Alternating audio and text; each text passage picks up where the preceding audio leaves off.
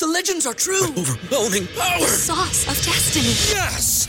The most legendary sauce has arrived as McDonald's transforms into the anime world of WickDonald's. The greatest flavors unite in all new savory chili McDonald's sauce to make your 10-piece Wick Nuggets, fries, and Sprite ultra powerful. Unlock manga comics with every meal and sit down for a new anime short every week only at WickDonald's. Ba-da-ba-ba-ba, go! At participating McDonald's for a limited time while supplies last.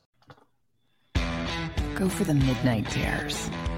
Go for the game. Go for the hits. Go for the fans. Go for the win. Go to Ocean Casino Resort. Book your trip at theoceanac.com.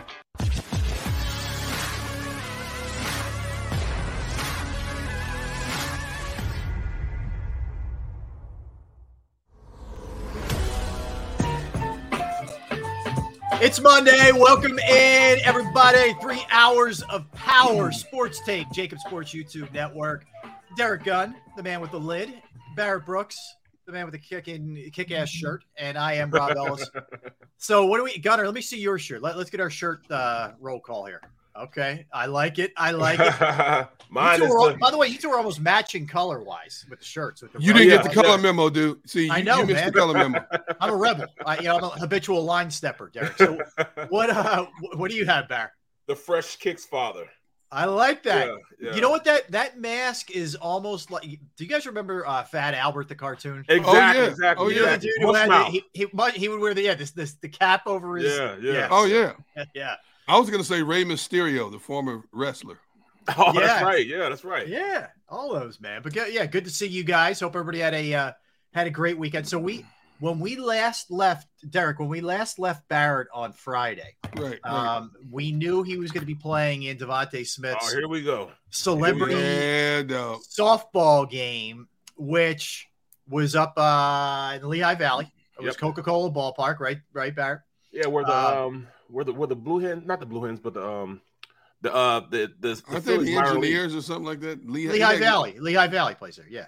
Yeah. Yeah, the the the Phillies um Iron Pigs. Iron Pigs. Yeah, so it's, Yeah. it's their state. In fact, they say it's one of the nicest stadiums as far as uh, AAA and AA ball you can play in. It Uh, was yeah, really nice. Dude, I'll tell you, the uh, that one and Reading are both beautiful. They're Right. both they're both amazing. Oh, Red, Reading's an awesome stadium. It is. It is. And if So you they said- stand out, if you stand out in the in the parking lot behind home plate, guys hit foul balls that go right out of the stadium, and you can catch them. Just a little tip for people. Wow. Yes, I saw Cole Hamels debut at Double A ball there. We I covered it for Comcast Sportsnet. Cole So anyway. Hamels. Wow. That was a long time ago. All right, so hi, hi everybody. I see Showtime. uh, Our man uh, T Fortuna. I see Captain Phyllis, Tony. Mrs. Mrs. Brooks, Mrs. B checks in. Hey, Mama Mom. Brooks is back. Hi, uh, everybody. We appreciate you all. Smash the like button. All right. So, uh, Barrett, it was a star studded affair. Yes, You it were was. there with the likes of Jalen Hurts and DeVonta Smith and A.J. Brown, just to name a few from the Eagle, Dallas Goedert. Uh, uh, around the league, Micah Parsons, who had his own team. So it was team Waddle. DeVonta Smith versus team Parsons, correct? Yep, yep, that's what it was, man. And, Okay. and it was just a great environment, man. Guys were for, for and, and I was kind of out of place because I was the only retired player there. I was the only lineman there also. I got all these Wow. all these fast guys, you know, running around linebackers, wide receivers, DBs, line, you know, linebackers. All these fast guys are there, and guys that are in shape. So I mean, I'm, all That's the key. guys- That's the key. The last part. well, I told him I am in shape. It's just round, you know what I'm saying? But you know, that's Why you lie like that? How you tell a lie like that? Wait, what? What you mean? I am in shape. he is. He kind is of a round shape? shape. Round. Round. Oh, oh, okay, okay. All right, all right. Uh, my bad. See, I look at you. that. See, look at you. Look I at you. missed that. Miss Gunner. Look, I ain't Gunner not- I ain't knocking your Look game, bro. I'm just saying you say you're in shape. No, those dudes are in shape. Right, You- right. You, and, you used to be in shape. See, and it was very apparent, very, you know, I mean, the, you know, you look at it, the, you know, the, the eye test was there. The eye test was I belong there.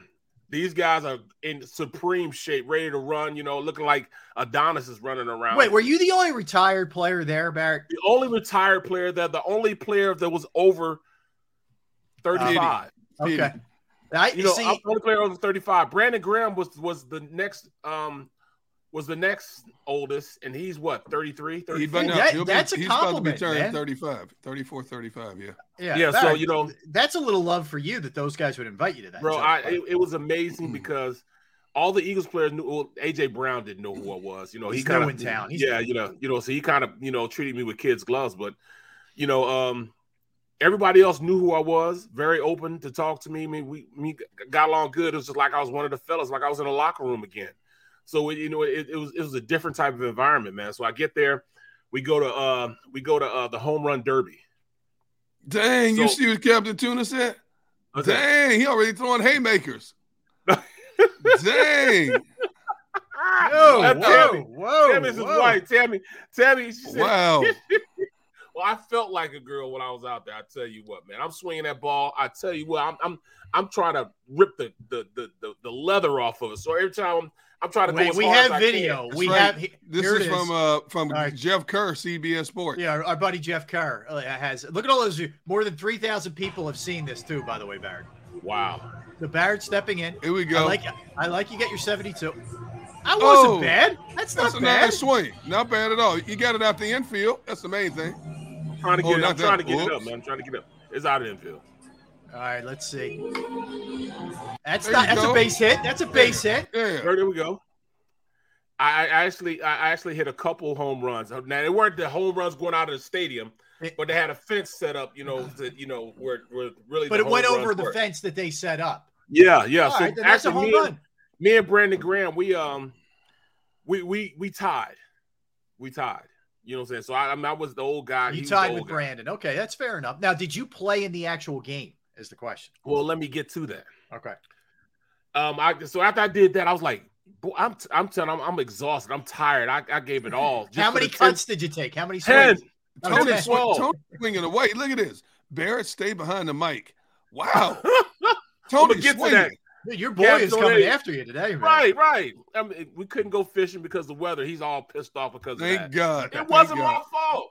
All Thank right. God. All right. So my 10, 10 swings and you're you're beat. I'm exhausted, right? So Right. then I thought about this. Is, uh, we're going into game time. So game time's like 30, 40 minutes later. Okay. So I'm watching these guys run around. I'm looking at them like, wow, these guys are in shape. They run around. So I start stretching. And I looking. So I I I, I, I kind of go from all right, guys, let's go. From stretching to all right, let's go. All right, um, hey DeVonta, I need you to go play shortstop. And you know, so I, I transferred from being a player and I kind of moved my way into being a coach. Okay. So after a while, you know, I'm, I'm coaching yeah, that's the pretty guys. smart, Hey, actually. you need, you need some Telling water? you, yeah, I got you right here. I got some water. Hey, grab some Yeah. kids, you know, got the guys some water in them. So uh, then I saw a guy that had the mic and he didn't know what the hell he was doing. So I'm like, you know what? This is just going to be a seamless transition. I said, let me see that mic for a minute. And five minutes into the game, I was in my element. Okay. You muted yourself. Hey, you muted, muted yourself, dude. Welcome to Sports Take. And and from that point, I was good. Derrick Gunn, Rob Ellis, we're here today talking about the Eagles in their softball game. Here we have Jalen Hurts up. From that point on, I was So you I, I MC'd the rest of the way. The rest of I the game. MC'd the entire game. Did you Wow. really? Yes, I did. So so I, I look- I go over and I look over my kids. So I walk over to my kids like, Dad, we came here to watch you play.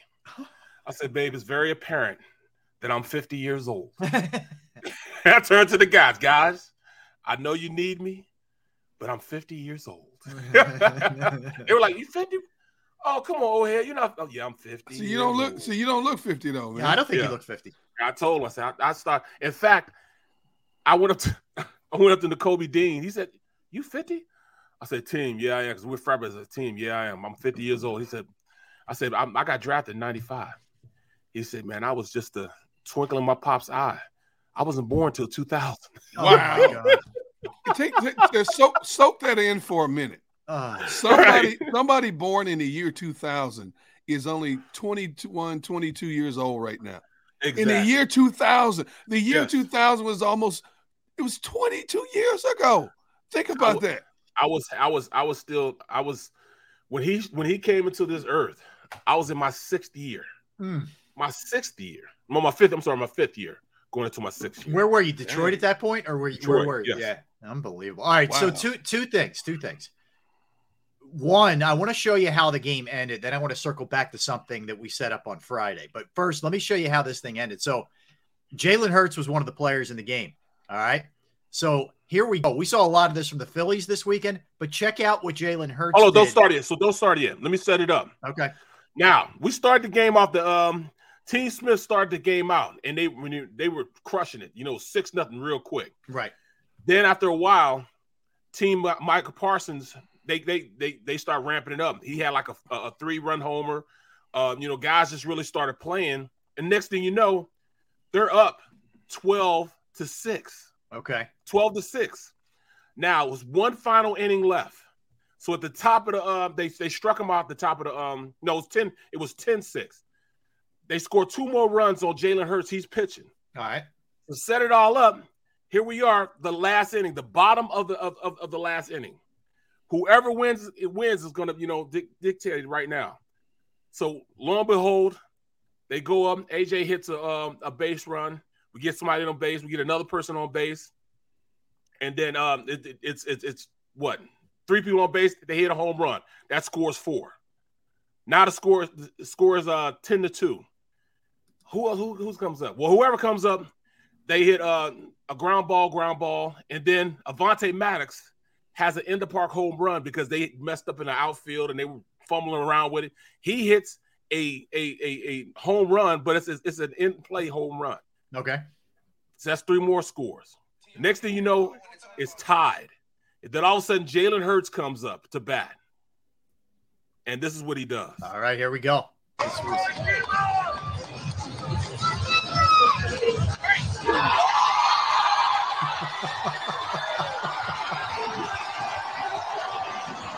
Walk off home run. Dude, that is money. That is money. And he knew it as soon as he hit it, man.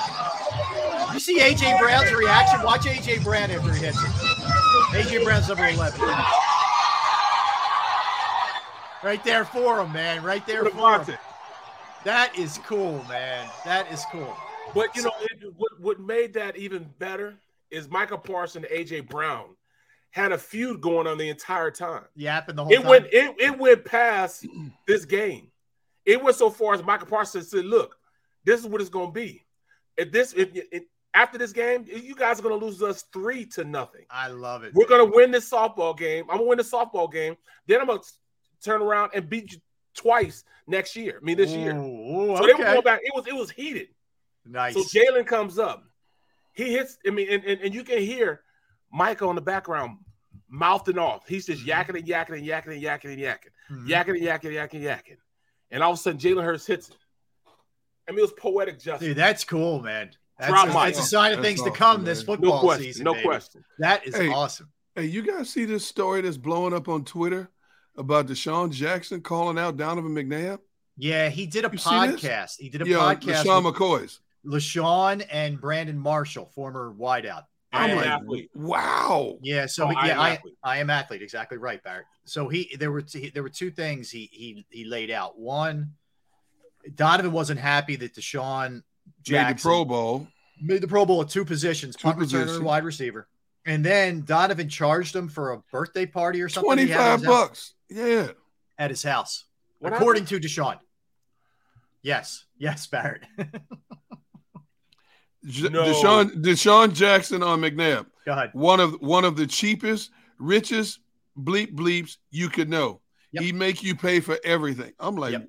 what? And, and Shady, Shady doesn't deny any of it. He, like Shady doesn't have Donovan's back at all in the discussion. He's basically This is like, cr- "Yep, It's crazy. yeah, yep, Wow. Wow. yes, sir, yeah." That's uh, we've we have heard similar things like this. If, if you remember in 08, uh, when the Eagles lost in the NFC Championship game in Arizona, Donovan essentially laid out the young guys. Like we had a lot, a lot of young guys who didn't step up today, or something to that effect. I'm paraphrasing. Yeah, you probably were right there, Gunner, in the locker room. Yep. but he did say that, and I know that pissed off uh, DeSean and a lot of the younger dudes. I know for a fact that, that pissed those guys off. So I'm not sure those two were real tight, you know, going forward after that. They Let's were only just together for a little while longer. Yeah. Let, us just say it falls under the D gun umbrella of stories that I can never tell. I hear you. I'm just so there's there's you know. something more deep than that, right? It's deeper than that. Um, I'm sorry, Mr. Brooks. Um, according to my legal representation, I am not allowed to speak on such matters. Yeah, yeah. It didn't. Uh, I don't think a lot of those younger cats were huge fans. Uh, I'll just leave it at that. I don't think those guys were, were big. Well, I, well, you, you have to understand I, too. McNabb, Mc, in the locker room. McNabb, McNabb came. McNabb's approach to the game was a little different than Shady and DeSean Jackson's. DeSean Jackson and LeSean McCoy, they were more carefree type spirits. Yes. Mc, then McNabb was more of a businessman, mm-hmm. you know. Um, and I'll just leave it at that, you know. So, you know, anytime it, when you play the game, you know, if you play the game 10, 12 years, you start out as a, a this young, wide-eyed kid full of optimism, you know, you're part of that generation. Then as you get older, you become part of the business generation. So I, that, I would love to talk to a Tom Brady about going through decades of different types of players. That now anybody who comes into Tom Brady's locker room has to adjust, adjust to the goat. We know it's his right. locker room, but the goat also has to to to adjust to these young guns coming in because it's like every three or four years, it's a different mindset when they come into a league.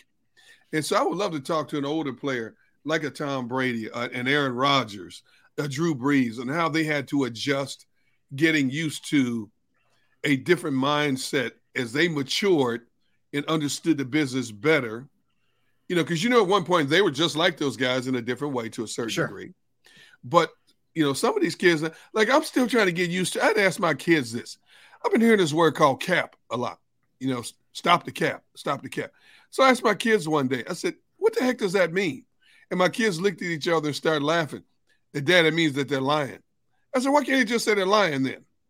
You know, it, it's like, but when we came up, we had certain slangs that we would say, and our parents would look at us like, What the bleep are you talking yeah. about? Yeah, it's it's right. it's a generation. That's all. You know what I'm yeah. saying? So, it, you know, but I would love to talk to an older player about their perspective on how mm-hmm. they had to adapt as well as players coming and had to adapt, especially who are legendary players, you know? Mm-hmm. Yeah, no doubt. No doubt. I mean, look, it, it's you also know that DeSean's kind of a loose cannon. LeSean's kind of a loose cannon, you know, yeah. and McNabb takes a lot of fire from a lot of, I mean, T.O.'s still yapping after all these years. So oh there's always, always stuff going on. Let me put a bow on the uh, on the softball tournament because we did have a little wager.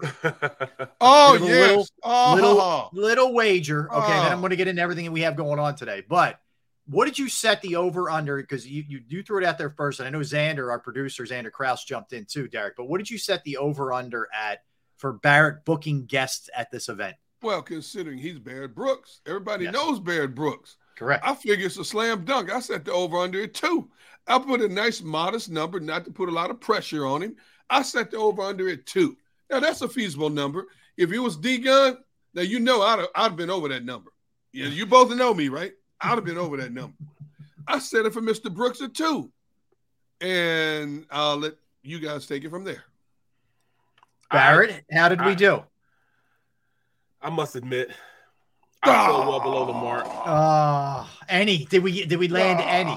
Well, I mean, put it like this, guys. No I, fish. It, it, it, no, it's it's not that. I mean, it was a different environment than I thought it was going to be.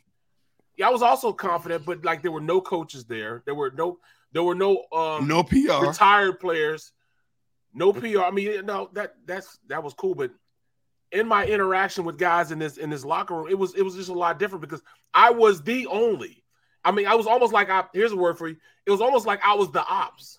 So players really didn't trust me at first. Oh, I was the ops. They, they, know what the ops is. Me on stream know what the ops. I, I, I I had to work my way into it. And then they're all right, yeah, he one of the guys. He's been in the locker room before. Yeah, he he's a player. You know what I'm saying? Because it, it was almost it was almost bad. It was like almost it wasn't an altercation or anything, but it was like it was almost like all right at the party the night before on Friday, where I was intermingling with guys, and guys, you know, me and Brandon Graham were chopping it up the whole time. Yeah. Me and D. Smith were chopping it up the whole time. I my station wanted me to take a mic in there and be mic'd up, you know what I'm saying? Yeah. While I was there. And one of the players who didn't know who I was, Wilson, a linebacker that was that he got drafted by Cleveland in the fifth round, Then went to um, he's playing with the Patriots now, starting um, outside linebacker for the Patriots now. He's like, oh man, what you talking about bringing a camera in, man? You know, so he's talking to me. He don't know who the hell I am. So I, I, you know, I was like, yo, hey, hold on now. You know what I'm saying? I mean, I'm, I'm, I'm talking to my man right here. Let me let me talk to Smith. You know, they played together. You know what I'm saying? But I'm talking to him because he knows, uh, you know, what, what's going on. So you know, I had to I had to navigate that. You know, look now. I will tell you this: from this point on, we are good. If we're going to be able to get a player, it will be through me that's playing right now. Believe that because I, okay. I got tight with everybody now. All right, so listen, Gunner, maybe this is just a delayed. Yes, you yes. Know, we're not we're not uh, bearing and the, the beat fruit. goes on. Yeah, some seeds were planted in the garden. Absolutely, we can't me, eat them right now. The tomatoes aren't ready to bloom. It's gotta right grow, now. man. Let, let we gotta let, let them grow. Let, let, me put it like this. I'm trying to help, Barrett. Uh, Appreciate it, Mr. Brooks. I, I get yeah. where you're coming from as an extra as an ex NFL player. You are still a distant but part of that fraternity. So I get you touching this with kit gloves. I get that, and I and I applaud you for laying the groundwork for for the future. And and now it's a wait and see mode that we will Rob. See, Rob and I are like steel traps. We don't we don't forget a lot of this stuff. So come August, September, we will be bringing this up. Although I got a few cobwebs in the steel trap now. But we'll um, be we hungry will, at will. that point. Yeah. oh, yeah. We, we, we yeah. will bring it up. But see, from a uh-huh. journalist standpoint, as someone who's been on the journalistic side for over four decades, I'd have gone in there. I'd have been in there, you know, like recon. I'd have been doing recon. Yo, what's your availability this week? How can we get in touch with you? I need to yes. talk to your PR person. See, I'd have been lining up people for the week. And that's not a knock. Your approach is not enough, you know, because that's I understand what you're doing. I, I get that, but I'm just saying, Decon would Decon would have been on recon mission. Well, Decon does what Decon does, huh? Well, that's right. How many times people got to tell you that? Even former bosses tell you that. Decon do what Decon got to do. You know what I'm saying? All right, so we'll. I'm gonna. I'm gonna give Barrett a. We're gonna put him. This is a hold. This is a holding pattern. More yeah. with that. So it's, it's not a done deal. Yeah, it's not a. It's not a loss. It's let's see. We need to see it later once we get closer to football. But I, hey, I will say this, guys. This is a tight, tight team. Yeah, good. Okay. Tighter than I thought was. Okay, I like hearing that. This, this, these guys talk amongst each other and talk about each other like they're with each other right now. Okay, that's like they, they they were telling stories and talking about players and people inside the locker room like they're family, family, family. Mm. I haven't seen a team this tight in a long time, man. This is a good. tight team. That's good. And, and, let me and let me tell you what I hate about TV stations. When you do venue ventures like this, the first thing they're thinking is, "Hey, put on a mic, go in there mic'd up so we can get some of that sound." The easiest way to alienate people and to keep them at a distance is to go into a mic. I would tell people all the time, "Boss, I'm not doing that. I'm mm-hmm. not doing that." That's not what that format is for. Now, if you have a visible mic and you lay it off to the side, say, hey, at some point during the game, can I get you on camera? That's yeah. cool. But you're yep. walking around with a mic on, people not going to say anything around you. How do you expect them to be themselves and you got a mic um, and they see a mic somewhere hidden? And if you don't tell them you have that mic and they find out from somebody else that they were mic'd up, that they were caught on camera, who, well, who's this Barry Brooks dude? I want to make sure I stay away from this dude. Yeah. You don't do that. TV yep. stations never understand this stuff, man. The ops, they, that's why they was, you know, I didn't want to be the ops, bro. My yes. kids taught me about the ops, man. I'm, I'm not the ops. Yes. Yeah, that, that's fair enough. You're not 5 0. Yeah. right. well, technically you are 5 0, but you know what I mean. So. Yeah, no. yeah, you know what I'm saying. So a little undercover. I hear you. Um, all right. So here's what we have today guys. Coming up at one o'clock, John McMullen from Birds 365 and, and, of course, jakibsports.com. You can always go to jakibsports.com, our new website. And I, I encourage everybody to do it because uh, all of his observations from OTAs, all kinds of different Eagles content is on there. You can link up to any of our shows. You can also link up to all of our interviews that we did, including Howie Roseman, including Andy Reid, et cetera, et cetera. So it's all there. I was all over it this weekend and, and today. Anyway, John's going to join us at one o'clock from OTAs, and we'll get the latest. John's written a lot of different things that I that I want to dive into with him about. That'll be at one. David Murphy, who's a columnist from the Philadelphia Inquirer, is going to join us at two. We'll jump around with David about a bunch of different stuff. Guys, what a weekend! Phillies sweep out the Angels in about so as dramatic a fashion. I'm so happy for Rob. Thank you, thank you. Four in a row, by the way, Gunner. Four in a row. Look, yes. look, he's smiling again. Look at him. He's smiling. I'm kind of glowing. I'm like a pregnant woman. Yeah, right, right. Yeah.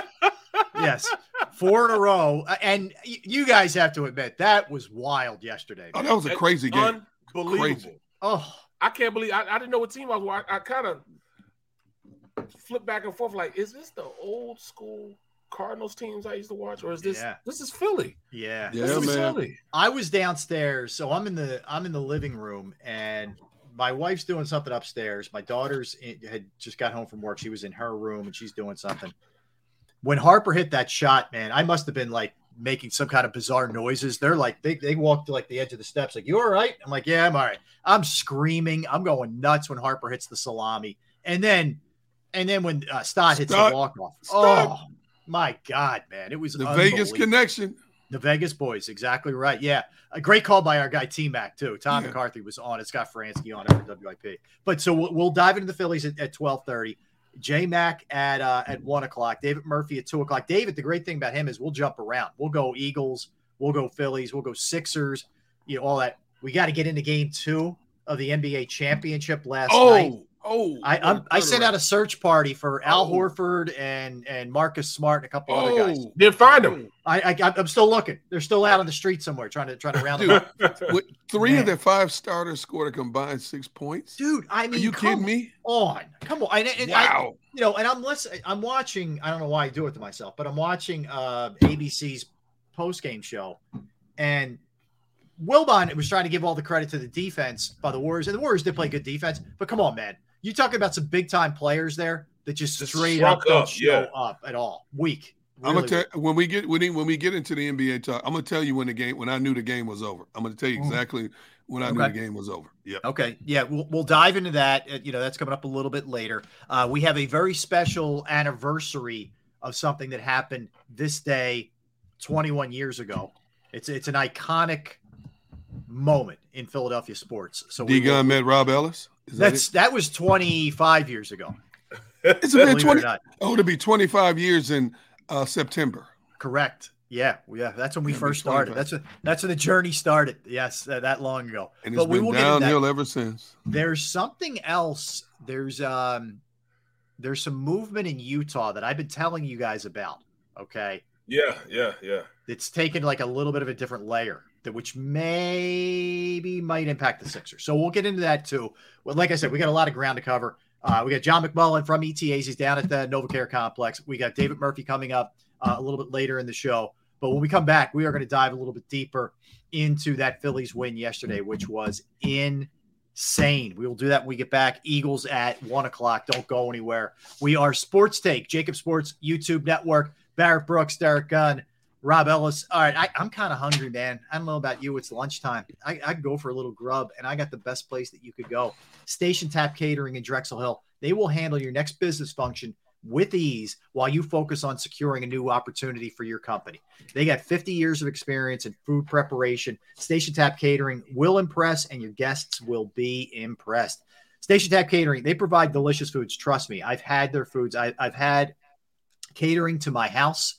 I've had them bring uh, meals to my house. You don't feel like cooking that night, or let's face it, you can have a graduation coming up. You got anything happening. A lot of stuff goes goes on this time of year.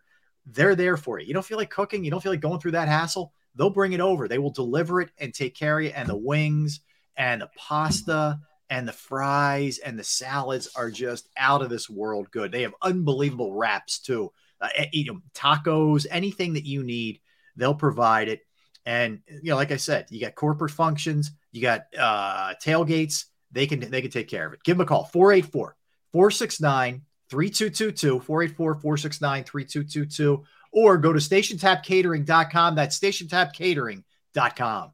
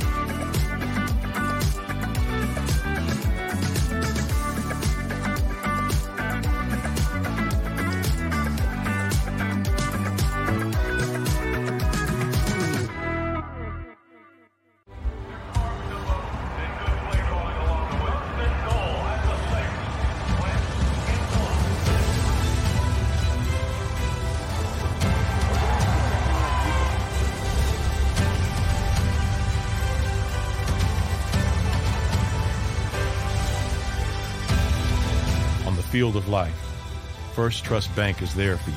Champions on One, two, three. Because Philadelphia dreams deserve a Philadelphia bank. At Stateside Vodka, every new customer gets the world's best rocks glass, free. You're telling me that bottle is cut in half? You could say that.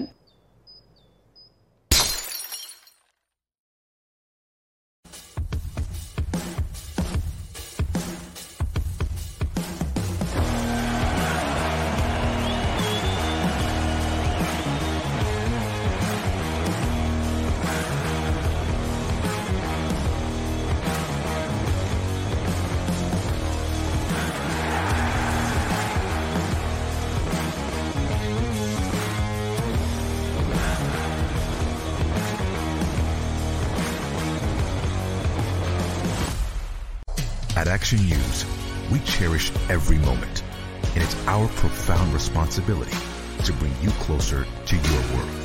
Never miss a moment. Trust the people at Action News. All right, did you know I was the mommy slam dunk champion? Really? yes, really don't sound so surprised. Let's see it. Oh, you're ready. All right, here we go. Let's hear the crowd. So go to right, go to left, fake a mom. Mama, go up, up, up. She did it. Again? You can't avoid gravity, but United Healthcare can help you avoid financial surprises by helping you compare costs and doctor quality ratings. United Healthcare. Uh huh. Go for the midnight dares. Go for the game. Go for the hits. Go for the fans. Go for the win. Go to Ocean Casino Resort. Book your trip at theoceanac.com.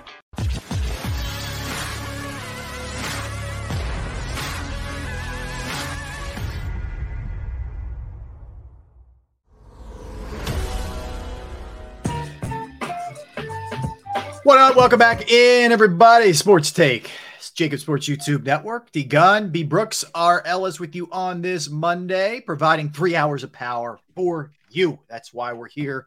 Appreciate. Oh, keep America great. Go fishing. No, yeah, people, people, keep people keep asking what's on D Gun's shirt. They're wondering. People know. Yeah, yeah, yeah. I got you. No I got no you. I, I, think you two, Barrett. Show yours is sweet too. I like your I like your shirt too. You guys have the killer shirts on today. See, I, I, I go. I know you guys are gonna think I'm nuts because it's like 80 degree, whatever it is today. It's a beautiful day in in, in Philadelphia, mm-hmm. Delaware Valley. Uh, once again, gorgeous weekend too. FYI, um, but my my where my office is set up to do the show in my basement is like a meat locker. It is freezing. Now it's great in the summer. You come down here, you just chill. Yeah. You kind of, it's awesome. Okay, don't get me wrong. But when you're just sitting for three hours, yep. you're freezing, man. so that's man. why I always have like the fleece on or something, you know, the little pullover just to kind of get me through. So it's it's cold as hell. In case anybody's not that anybody cares. I'm just filling everybody in. That's why you guys have. That's what we do, Rob. And I That's don't. do, baby. We tell it all. Yes. And uh, uh, so anyway, all right. So I got I had to hit you guys with this because look, you know how torturous it's been watching the Phillies this really this season. It's been every. They'll give you occasional glimpse and then it's just pain. And they've had some dreadful losses, some the kind of losses that you you kind of like, what just happened here? However, they finally pulled the trigger. For I was about an hour and a half before our show actually began on Friday morning. Uh, they made the move, and Joe Girardi was out, and Rob Thomson, who was a bench coach, takes over for him. It's, the ironic part is they actually won the game Thursday or Wednesday, excuse me, if you remember. Then they had the off day Thursday Angels limped in here. Don't get me wrong. The Angels are playing worse than anybody in baseball, but they beat up a team that they should beat up. Okay. Yep. And they sweep them out. And we saw some pretty wild games here. I mean, you know, the, the recipe was there um, in the first two games where they got really good offense and, and good enough pitching. But yesterday's game was crazy. They were down big early. They Five fight nothing, back. Yeah. yeah, yeah, right, Gunner. Five nothing early in this game and Gibson, who had been good for them all year, they get down early. They're also down 6 2 going into the bottom of the eighth. And a lot of things had to conspire. But Bryce Harper comes to the plate and, you know, two outs, three two loaded, pitch, three two pitch. Yeah. The ball, I think, is still going right now, was destroyed into the second deck. And I, he was, I love emotion. Like, I, sometimes you see guys who are just trying to show the other team up, and sometimes guys are just genuinely pumped you know, for their team and, and the situation. that was raw emotion from Harper yesterday after he hit that ball that you don't always see from baseball players some these days. Sometimes they're robotic, and he was going bananas, and it was pretty cool, man. It was pretty cool. Well, considering considering that, the only thing I was concerned with is how Harper pumped when he pumped when he dropped his bat and pumped his Yes. fist before he started. He does it with the arm, right. Yes. the wrong arm. I'm Yes. thinking, oh no, man, yes. come oh my man. God, Gunner, you're exact. He's doing it with his right arm, which is the bad elbow. I'm with you. I'm with you. I'm like, come on, man. But you know, I'm sitting there and I see him, I see him launch it. And I first thing I do, because you know, I'm a sports fan like all of us. Yeah. First thing goes, oh, he, as soon as it left the bat, you just knew. Uh-huh. You know, and and and and I'm sure part of it was after all the bad spells they've gone through this season, that was kind of like finally letting that emotion out, that pent up frustration out. Of finally something's going our way consistently, which hasn't happened in a long time this season, man. And the crowd goes nuts, you know. And, and I'll tell you, man, that just set the stage for what's to come. Because when the Angels retook the lead, I'm thinking, Rob's guy, Evil Knievel, did it again. Uh, yeah, I've had enough of him closing. By the way, Yeah, I've had. Yeah, I tell you what, I've had enough of your guy Hoskins playing first base too. I'm because with he you. should have fielded that grounder. or knock it down. Knock At it down. knock it down. Come on. I mean, that was a matador. I mean, I'm, and I'm watching. I said, well, wait a minute, maybe the maybe the ball took a funny hop or something, right? Yeah. And I'm watching the replay from different angles. He should have scooped that. No. That one he should have scooped. He's laying off to the side, and the ball goes this way. He's a I'm bad thinking, fielder. He's a bad I'm like, come on, fielder, man. Come on, man. I know. You better be a great hitter to make up for how bad he is in the field, and he's not. He's, He's not way too hitter. inconsistent. No, Yeah. he's not. He's not. You're right. But but here's the difference, Barrett. Barrett, you're you're muted, bud. Here's the difference, Barrett, in yesterday versus. You remember the game in Atlanta when Harper hits the home? run? Right, right, right. They found a way to scrap and claw back in the bottom of the ninth, and it all ends with Stott hitting the home run again, two outs right Well, there. you- yeah, I, I, Joe would have went back to his to the to to an older player. You know what I'm saying? He wouldn't have let Yep. Stott even be in that type of position.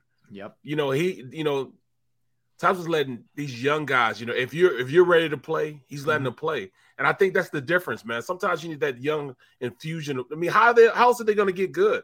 Yep. How's they gonna learn how to play if you don't play them? I mean, remember how long it took for you know for for for uh, the 07 team to gel together. Yeah. You know what I'm saying? They needed to play together. Yeah. 06, 07, 08 Yeah. in order for them to be good. And they didn't. They it I mean, I think they kind of waited too long to allow these young guys to play. You know, I understand Moniak, you know, he's he's you know, he was hurt during Mm-hmm. the time. But this is what you want. This is why you have a farm league. You bring guys up and let them play. Maybe they have to play through bumps and bruises. When you're playing with older players that have given you nothing, why not just go with the young guys who at least they can, sh- you know, at least show you who they are. You Right know, on. That's the difference. Barrett, to your point, after Stott hits the home run, one of the things that Bryce Harper had to first of all, they're they're buddies, so he loves Right, it. right, you know. right. But but one of the things he had to say in, in the clubhouse afterwards was, I love the fact that the young guys are stepping up. We need Yeah. these young guys. Yeah. I don't Harper doesn't say things just to, like there's a there's something behind that. There's Right. a It's and he's not trying to calculated. yeah, and he's not trying to dig at Girardi. He's just saying, I'm Right. glad now we have someone who recognizes that we need to play the young guys. Like to me, I would play Stott every day at shortstop, and I'd play Moniak every day in center field, no matter what. They'd Right, be playing right. every day for me. Lefties, righties, I don't care what the situation is. Find out what these guys have. I don't. I don't need to see Herrera anymore in center field. Ah, I don't, da. I don't need to see DD at short. We know what that that how that ends. Okay, we know what that movie is. Give these guys a shot. And yeah, I mean, and I love that they're up in clutch situations, Barrett. How else are you going to learn, man? You don't learn unless you get out on the field. You can't. All right, you're going to get Right. osmosis watching those guys play. No, you Right. get in there, Yes, get that muscle memory. Yes. understanding where you place in that team. Mm-hmm. I mean, if you're keeping, it, it was almost like those young guys were scared to make mistakes Yeah. because all right, oh Joe's gonna take him out. Oh man, here comes Joe, man. Joe gonna take me out, man. All right, here we go. He's gonna send me back down. Damn it, you got to learn how to make make your own way Yep. to stay up. You know what I mean? It- they- at least he's getting out, giving these guys an opportunity, and I, I think that's kind of the biggest reasoning behind this. Now, I was asking you earlier: Is this fool's gold? I- don't think it. it well, bec- here's here's why I say it's not necessarily fool's gold. I don't think they're going to win the division, Barrett. But, but can they Right, get the right, third right. wild card? Yes, I think they get the third wild card. The reason I say that, what we saw this, yes, we saw heroics at the end of, of the game Sunday, but what we saw this weekend was Schwarber leading off, with a home run, Schwarber leading off with a double, setting the table, setting the tone. Like this is what the doctor ordered for them. When when Dombrowski put this team together, this is exactly what he wanted. They were going to score, they were going to get decent starting pitching, and you can overcome some of the shortcomings. Like when you're up 10 nothing, you're not real worried about the bullpen. You're not worried if you make an error. So we saw that in the first two games. Now you had to kind of wiggle your way and fight your way back yesterday, but they can there is that formula that they can win if they could ju- here's two things they need to do. Derrick, you brought up one of the issues. Hoskins has got to field. They have to field their positions better. They're not going to be a great fielding team because they're just not talented enough to do it. But they have to be competent and make plays that are in front of them. Number one. And Moniak helps you in that, by the way. He's a far superior center fielder to, to anybody else that will roll out there. I'm talking about in the field. But that if they can get that in good starting pitching, the first two games they got great starting pitching too. Eflin and Wheeler were dealing in both of those games. Yeah, you know, yesterday Gibson wasn't great. So that's how they win, and I think they can do it. If, basically this schedule after Milwaukee lightens up, it does. Like they just went through like the real crucible part of Yes. the schedule. I'll, ju- Yes. I'll, I'll, I'll run I'll run it through you real quick Well- what they have after Milwaukee, which they're off today, but they go to Milwaukee for three. Milwaukee's a good team, but they're missing two of Milwaukee's better pitchers. Then it's Arizona, who's not great. It's Miami, who's not great. It's Washington, who stinks. They play them five times because of makeup game. They get to, at Texas for two. That gets you almost out of June. That's what they have coming up. That's very doable to be, you know, a couple games over 500. All you want to do is start chipping away and winning hmm. series. That's all you want to do. To to better answer Barrett's question, is this fool's go? I will respond with this. Ask me the same question after July 3rd. And the reason being is because, as Rob said, the, air- the the schedule after Milwaukee gets favorable for a while. You know, yes, Arizona, Miami, Washington, Texas. You got to win the majority of those games. The problem is Miami has been their Achilles heel forever. Yep. I don't know what it is, but they cannot beat Miami. Miami plays like they're playing in a World Series whenever they play the Phillies. True. Okay, number one. Number two, after the short two two game stop in Texas, then they have four at San Diego. And Yeah. San Diego just took three out of four from Milwaukee. Yeah. Then you get Atlanta for three, and then St. Louis, is right on Milwaukee's heels, has been swinging the bats well lately. So you got San Diego, Atlanta, St. Louis back to back. So after July 3rd, ask me that question because I, I feel good about where the Phillies are right now. Obviously, they're feeling good coming out of that uh, Angels series. They caught the Angels at the right time. And as Yep. Rob said, Angels are playing the worst baseball. They were leading, like a few weeks ago, they were leading the division. Now they're below 500. They've Awful. lost 12 straight now, Awful. which is which is 12 unbelievable. straight. Yeah, they're a disaster. And and, So- and Harp, uh, Trout and Ohtani are doing nothing. Nothing, nothing. Trout's 0 for 26. It's the longest drought of his career. In this series alone, Barrett, he was 0, 0 for 11 with four strikeouts What? against the Phillies. That never happens to him. Never. Barrett- O- Barrett, you- Ohtani's hitting like 240. Yeah, Barrett, you hit the ball harder than Harper and then uh, Trout did. Crazy, man. You, It was you, crazy. bad. It was- but, bad, but man. you know what? All you were hoping was, you know, you're saying to yourself, these dudes can't stay this cold. Just Right. one more Right, day. right. One more day. And to the Phillies pitchers' credit, I thought they did a good job with them. They they they they didn't make a whole lot of mistakes to those two guys, that's for sure. I'll tell you the the the other thing that, that jumps out at you when you're, you know, with everything that's gone down with them of late. I, I think there's you know, I'm watching Harper, and we all know, and we were talking about this before when Thomson got canned, you know, or uh, when Girardi got canned. You know, how serious is this arm? There was an at bat early yesterday, and he would he I think he fouled a ball, and he was kind of like, I'm like, here we go. But then you know he does what he did. He has been. It's very rare, guys, that you have someone sign a 13 year, 330 million dollar deal that it doesn't go sideways, that it doesn't go south, and it's a mess. But he's I, I, I this is crazy to say. He's more he's done more than I thought he was going to do, and he's more than lived up to the deal. Oh, there's He no is- question about that. Yes. everything and then some with this. Deal. Yes. I mean, he, he's he's he stepped to the plate. He has been everything is advertised Mhm. since he signed. yeah, and, and that's everything. Barrett. That's rare, man, with those Oh, yeah. kind of big deals. I mean, I mean, ten years. I mean, he could have been a flop and still got his money, but no, he has shown more at becoming a Philly guy and and and and and his performance on the field and how he delivers Mm-hmm. than anybody that I've seen with the you know usually you get them long contracts. It's like, all right, I got my money. Yeah, You know, I'm I'm I'm I'm good. He has not become complacent. In fact, he's gotten better. he's gotten better.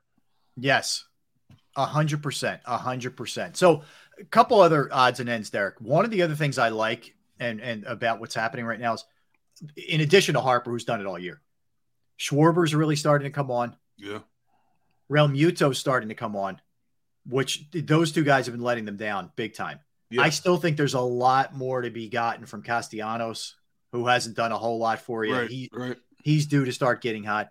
Eventually, these guys were going to start to get back to the career numbers that they generally have. It wasn't there early, but eventually it, it, it's going to be there. And to, to your point with the young guys, Barrett. So Stott right now, last five games, six for 18, two home runs, a double, six runs driven in, and seven runs scored. And he plays a good shortstop for, for the most part. I know he had a uh, throwing error, but for the most part, he plays a really good shortstop. So you can start to see there's a there's an okay little blend here of mm-hmm. younger guys and the veteran guys to go with good pitching. You know, look, if they get a long way to go, okay. But Rob Thomson's got to be feeling good. They they get on that plane headed to Milwaukee. Derrick feeling a lot better about themselves than they did when they landed in Philadelphia a few days ago. I still have a lot of reservations about the bullpen. And the bullpen did a great job yesterday. Gibson went three and three and a third yesterday, but Mm-hmm. four bullpen guys came in and gave up only two hits and one earned run. Yeah. That's a good sign, you know. But I still have a lot of reservations about that bullpen, and I don't know what they can do if anything to shore it up before the trade deadline. So it's like a it's that's why I said to me, you know, I can't answer Barrett's question today about is it fool's gold Hmm. because, like I said, they just played a team. They caught at the right time. I mean, just a month ago, people were talking about the Angels being a legit contender in the American League. Now they're fighting to stay above sea level, and if and they're failing, if they their boat's taking on water big time. Now they're going to go in and face a Milwaukee team in Milwaukee that just lost three out of four to San Diego. Matter of fact, lost the last three to San Diego. Meanwhile, the Mets keep winning. They got a, they got a four game split with the Dodgers. Now they travel down the coastal ways, and now they're going to play San Diego for three. So keeping a close eye on that series with San Diego and the Mets. Um, I, I, I'm I'm not I'm I'm happy with where the Phillies are going right now. I'm just not going to be overzealous in terms of they've turned the corner yet. Yeah. I still need to see too much from this team. I want to see them now play better teams and see how they respond against better teams. Like you said, Rob, after Milwaukee, now Arizona is an interesting team because Arizona plays like a bottom bottom dweller one series, and then all of a sudden they rise up and start smacking the ball around like they're a contender the next series. Luckily, Arizona's coming here. Miami, Miami's going to get his team fits. We know this. We know this without a doubt. I don't care if Miami was 0 for 2022. When they play the Phillies, it's like they're playing for the World Series. I don't know why, but if you watch this, if you watch over the last five, six years, Yep. this has been going on for like five, six years in a row. No matter how bad Miami is, Miami is a thorn in the Philly side. Yep. So that's going to be an interesting series. Texas, eh, you know, that's like if they don't win both of those games, I'm disappointed. They should smoke Texas. Yep. And then you go back to San Diego, Atlanta, St. Louis, back to back to back. That is a key series as well. Three three key series coming up for the Phillies after this particular series here. Yeah, they look. They haven't done enough to earn any kind of trust or, Right, or really right. deep belief. Right. They certainly haven't done it long enough, and they haven't done it enough this year where you can trust them. And you're right, Derrick. There's there's two things that I really worry about. One, can they outrun this defense? Because you still have two guys in the corner outfield spots who shouldn't be there. You still have Rhys Hoskins. Uh, you know that that's a major major problem. Two, they don't have a closer right now. I I don't know how much longer, and I would I would pull the plug on that right now. You keep going with Corey Knebel. You know, Right. after Harper hits that shot, you know he he's done it twice this week. He, he- in Atlanta he did it. He gave up that run, and he did it yesterday again. You can't trust this guy. Okay, I but would- if, if if he's not your closer, who is? I Who do you want? with- I would go Seranthony. Sir Anthony. Uh, I, I would trust Seranthony over everybody right now because I I, mean, he, I mean, he coming back from this injury. I, I think he's been the most consistent guy that you you can you can. I think you can rely on him better than anybody else right now. Yeah, I and I don't look. And Derrick, I don't know. He goes in there and struggles. Nothing's set in stone. You can always Right. change it up. But I would just like to me, I can't keep watching. I, I was really pissed off by the way at Knebel's reaction after the Atlanta loss. And he says, somebody said to him, Hey, you had a rough uh rough month of May. And he says, Not really. Gave up a couple home runs. Like what? dude? Like I, I hate that kind of flippant answer. Like I don't. Right, if he wants right. to think that way in his mind, if like you got to have amnesia. You guys know that. You know you you you're all you got to forget the, the the bad play. Right, right, I get it. Right. So I don't want him, you know, going out to the mound like my, you know, no. But I mean, dude. Oh well. Okay. Yeah. Oh, I don't want to oh, hear, you know, it's baseball right? Sure. just give a home. You know, you did it again yesterday. So I would like to switch that up. They don't have a lot of great options right now. So really, that's what it comes down to. I think they're going to hit. Their starting pitch, Gibson wasn't great, but he's been pretty good this year. I think their starting pitching's good enough. I don't know if the bullpen and the uh, and the defense are going to be able to hold up, but you know, I I was also encouraged by Rob Thomson. I think I mentioned this to you guys on Friday, but if I didn't, one other thing that he said that I liked. He was asked, remember Girardi had the I can't use guys three days in a row out of the bullpen. Right. Right. He said, nah, I- I'm taking this game by game. You know, basically what he was saying is, I don't have the, I'm not married to analytics here. Like Right. I'm going to let my eyeballs, you know, do the talking here and, and, and see what I, what I think. Because Barrett, you know this, you can sit there and plan for September all you want. If you don't take care of business now, September doesn't matter. Exactly. I mean, if you if you lose enough now, then it's all for not. You know, you, you saved the guy for nothing. You know, and, and you're not going to the postseason, and there lies problem. But I'm, I'm I'm just in looking at their their relievers. I mean, Brad Hand, he wasn't that bad until we got him. Why why is that? No, he's okay, Barrett. Like he's okay. Uh, if there's two guys I would feel okay about giving the ball in big situations right now, it's Hand and Seranthony. But there's not many others. There's not many others. I just I I, I, Like I Nick Nelson. I know. I, like Nick Nelson and you know Bellatti and I, I just hope the I- I hope the front office allows Thompson to put his own niche on his team. Now, if he's a lame duck manager for the year, then at least let him go down in a blaze of glory. Right. You know what I'm saying? What your way. don't don't don't micromanage him from I up agree, top. man. You know what I'm saying? You know, well, wa- our analytics show. The heck with analytics. Yeah. Look, your analytics didn't work. All of a sudden, I got you on a three game. I, I've won three in a row for you. Doing it my way. Let me let me just roll, man. If you guys are going to get somebody else after the season, let me and help my own resume. Yep. To maybe get something better for me down the road somewhere. No, right, Gunner, right on. And he, you go ahead, go ahead. You want to finish your point? No, go ahead. No, no, no, no. I, I was just gonna. I concur with you. I mean, I wonder if Girardi right now is saying, "Damn, I kind of wish I did it my way more." Like, I don't know. I can't figure out how much was that. Was Girardi just was that his mindset that I'm, I'm going by the binder, man? This is what my notes say in this situation, and this is what I'm doing. How much of it was that versus the front office influence of telling him, "Hey, dude, don't throw this guy today. You can't use this. You can't do that. We can't do this. We can't do that." I don't know, but if I'm Girardi, if I still wanted to be in this thing, and maybe he just wanted out, maybe he had enough. I don't know.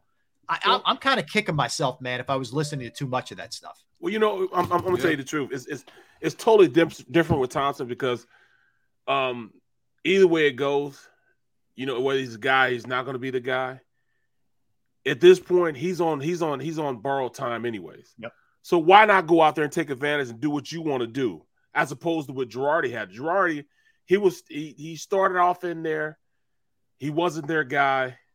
They gave him the reins, so he tried to make it their team instead of doing it the way he wanted to do it. Yeah. You know what I'm saying? And, and Yeah. that's the that's the biggest difference. Trump's is like, hey man, I'm going guns blazing. You know what Yeah. I'm saying? I hope so. You know, it's the right approach. You got nothing to lose, dude. You're 58 years old. You've been a Right. life. You've been a lifer, and, and this is the first time you're getting your shot. Do it your way, man. Yeah. And guess what? If you go back to being a bench coach, okay. So what? Y- yeah, okay. But if you do it your way and succeed, I mean, how how gratifying would that be if you're if you're this guy? Like Frank Sinatra said, I did it my way. Mm-hmm.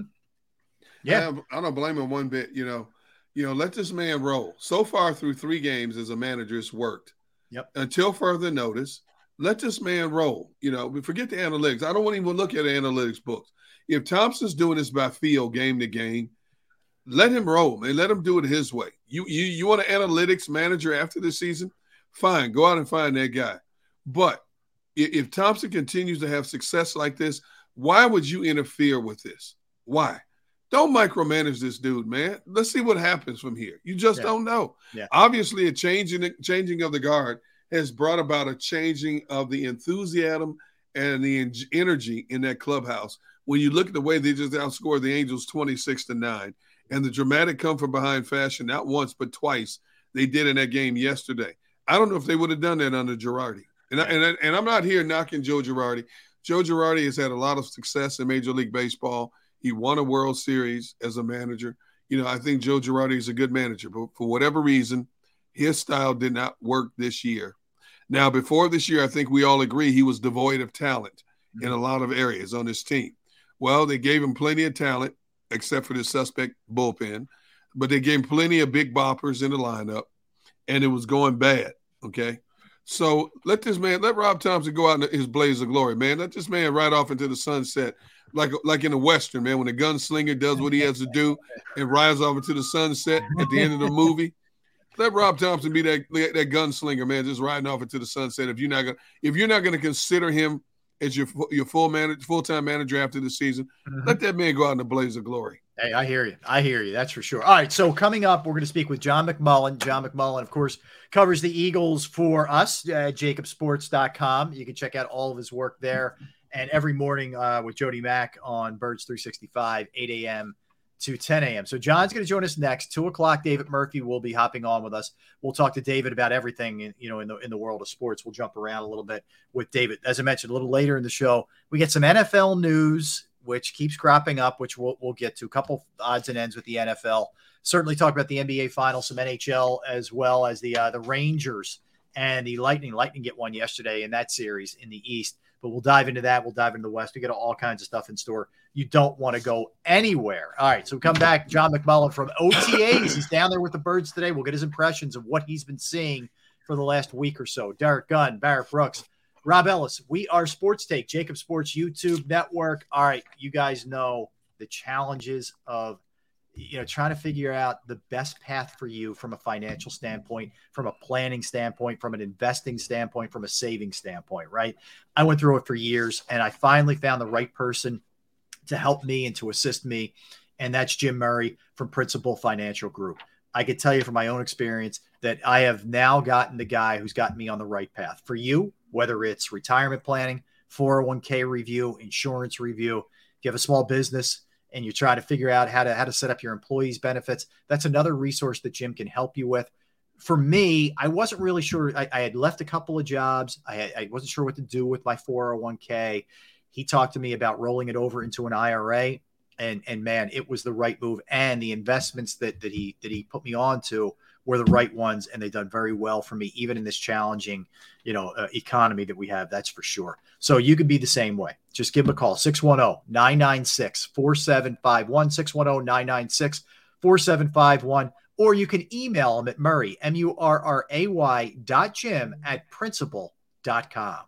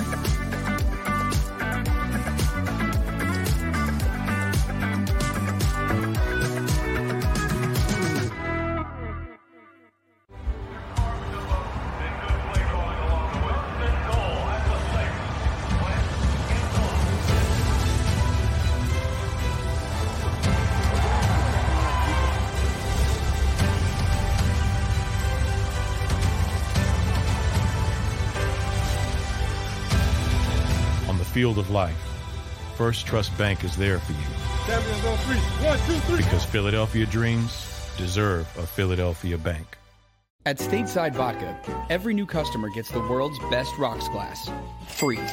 You're telling me that bottle is cut in half? You could say that.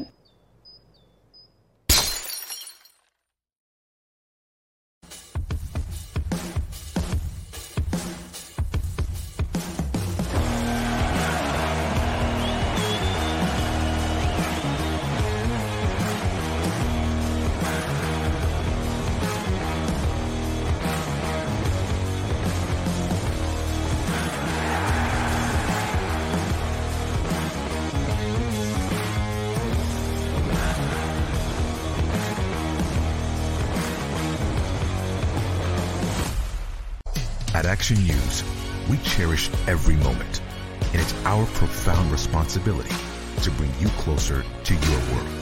Never miss a moment. Trust the people at Action News. All right, did you know I was the mommy slam dunk champion? Really? yes, really don't sound so surprised. Let's see it. Oh, you're ready. All right, here we go. Let's hear the crowd. So go to right, go to left, I fake a mom. Mama go up, up, She did it. Again? You can't avoid gravity, but United Healthcare can help you avoid financial surprises by helping you compare costs and doctor quality ratings. United Healthcare. Uh huh. Go for the midnight dares. Go for the game. Go for the hits. Go for the fans. Go for the win. Go to Ocean Casino Resort. Book your trip at theoceanac.com.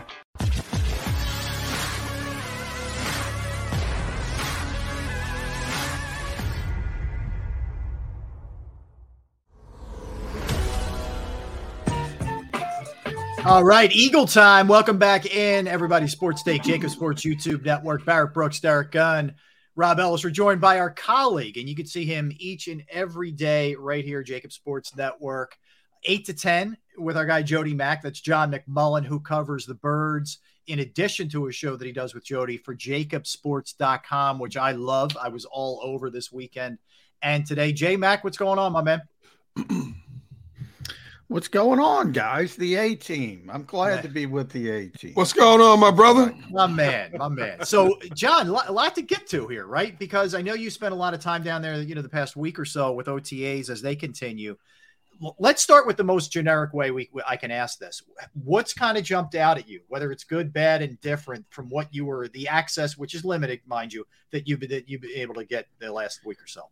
Uh, mainly the off the field stuff because they don't do much on the field, to be honest, this time of year. And we're scaled back to seven on sevens and 50 minutes on the practice field. So you can't learn a lot from that. But what we did know, and, you know, last year, uh, Nick Sirianni gave the play calling to Shane Steichen. I think that was a little bit of an underreported thing. Now Shane confirmed that's going to be the way they go forward and he's going to be the offensive play caller. And then you have the 30 person, 30, think about that, guys 30 person reshuffling of the front office, 19 mm. promotions, wow. 11 outside hires, 30 different changes. And I, you know, some of that, it, it, it, you know, the two assistant GMs, Alec Halaby and John Ferrari, are essentially having the same job and and getting a a a bigger title, but still, it, it's it was a power vacuum, and you know it was spilled a little bit more by guess who Howie Roseman, at least on the scouting side. Well, John, uh, so not everybody is familiar with these guys. I know they they maybe have heard the names, you know, Ferrari and Halaby floated out there, but tell us what you know about these two and what exactly their roles are going to be for the organization or, or, what they were and maybe they're in a different title now but exactly what are they going to be doing? Well Alec's probably a little bit better known because he's the analytics guy and you know everybody remembers maybe butted some heads when doug pederson was here the scouting staff and the analytics uh, department uh, seemed to be cleaned up a little bit more under Andy Weidel, who seemed a little bit more open minded to the analytics part of it. Um, John Ferrari's more the what I would call the the nuts and bolts guy. You you may have heard uh, Nick Sirianni mention him a couple times. He was sort of the the go between uh, between football ops and the scouting staff and the league itself when it came to compliance issues and rule issues and the the Eagles are are usually ahead of the curve when it comes to stuff like that. Um, you know, winning outside the margins is what they call it. So any little advantage they can get, and John Ferrari is really good at stuff like that. Um, but it is strange, you know, most of the league when you talk about assistant GM or even GM, to be honest, it's changing a little bit with uh, Andrew Berry, who was here, and Kwesi Adofo-Mensah, Minnesota's a Cherry Hill native. Um, more come from the analytics or finance background. So there's a little bit of a shift, but typically still in this league, when you talk about GMs or assistant GMs, it's usually on the scouting side. It's usually from the scouting side. And the Eagles, their top three people in this organization now are all from the football ops side, mm-hmm. not the scouting side. And guys, they didn't replace Andy Weidel. They do mm-hmm. not have a vice president of player personnel. They're hoping one of these guys, um, whether it's Brandon Hunt, who was brought in from Pittsburgh, or, or or Chuck Walls, who was brought in from Cleveland, sort of grows into the job. Might be Alan Wolking, who got a promotion and was here. They're hoping they grow into that job. But right now, there is no Andy Weidel in this team scouting staff. Wow. Hmm. Well, you know what, John? A lot of times moves are made like this after a draft. Um, gives teams leeways to to thoroughly scour the countryside to find what they hope will be that right guy. Um, I don't think it has, you know, a high impact right now on the Eagles not having an Andy Weidel in the organization, but usually by the regular season, guys like to hit the ground running because that's when they start scouting for next year as well. But how surprised did you? we, we, we're, we're accustomed to seeing changes made in front offices year in, year out. But to this degree, I mean, this could really upset the apple cart in terms of what the Eagles have done over the last terms year of continuity and fluidity.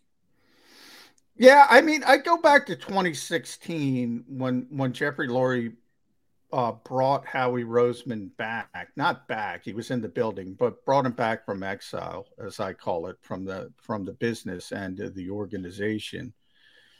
And he made a big deal out of we have to hire a personnel guy, and these yeah. and and they're going to have to work together. And I remember when they brought in Joe Douglas, Jeffrey said something to the you know and and i'm paraphrasing but he said this is this is our biggest hire of the year that's how yeah. important yeah. this hire was so what changed from 2017 to now to where you don't feel the need uh, to bring in somebody at the top of the scouting staff who's clearly ha- on the same footing as what Alec Halaby and John Ferrari are I don't know what's changed in that circumstance other than Howie, you know, sort of believing, and we'll use Jalen Reagor and JJ Arcega Whiteside as as an example here. Howie wanted uh, uh, Justin Jefferson, and he sort of uh, deferred to the coaching staff. Uh, in least, at least that's the claim. Um, in the case of JJ Arcega Whiteside, he wanted Parris Campbell and he kind of deferred to other people in the organization. And from his mentality, it's like, okay, my name's on the pick, so I might as well pick who I want. And then at least, good or bad, um, it'll actually be uh, what he wants. And that's what I think is going on. And anytime there's a vacuum, people are going to seek to fill it and and and he filled it with himself and uh, that's not necessarily a bad thing i think howie's had a great off season um, i know they didn't want to uh, jump people i i would think of of the people they currently have in the organization brandon hunt is probably the one most ready to be a vice president of player personnel uh, but he'd be coming in from Pittsburgh and he'd be jumping over a guy like Alan Wolking, who's been here for many years and been very loyal to the organization. So the Eagles were very cognizant of not bringing in an outside voice uh, to immediately jump into that position. And they want somebody to grow into it. We'll see who that somebody is, you know. But when Howie gets a position of power, he's generally not going to give it up. John, wow. anything to be made of the players who aren't at OTAs? They're voluntary, just to be clear about that. Um, you know, I, I, some of the names I, I, looked at, some of the veteran guys, uh, Kelce Lane, uh, Mailata, Fletcher Cox. uh, Reddick, et cetera. There's no Reagor there either. Anything to be made of any of that?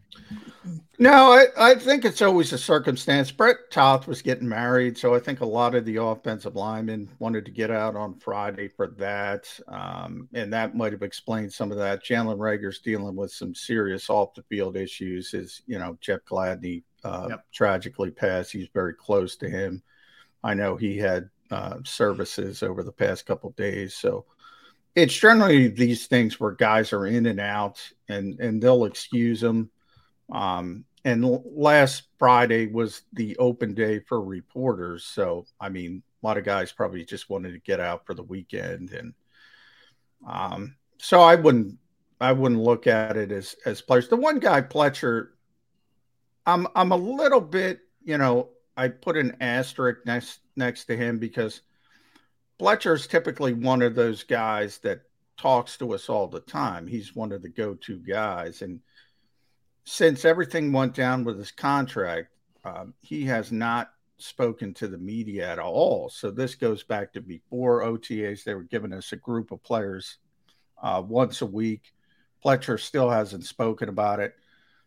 And, you know, maybe he's a little bit unhappy that he had to rework his deal. Uh, we'll see. So I just put that out there. Mm-hmm. I, I, you know, I don't think he's still getting $14 million.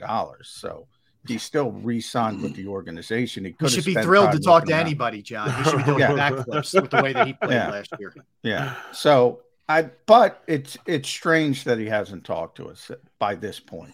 Is, hey, is all I would say.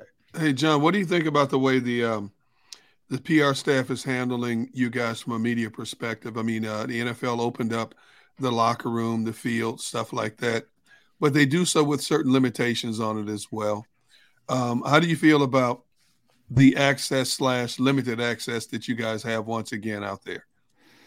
Yeah, it's not great. I mean, let's yeah. be honest, Eric. You'd like the locker room. I hope it's going to be open by the regular season. We'll see. Um, um, um, you know, I think training camp's a little bit easier because hopefully we'll be able to to grab guys as they're coming off the field. You don't really have to open the locker room, but once the regular season starts, um, it would be nice, and other teams have done it, but I do think the league is going to leave it up to uh, each individual organization. And I don't think the Eagles mind, let's put it that way, that we don't have access to the locker mm-hmm. room. Uh, I don't, you know, they do the best they can in these circumstances.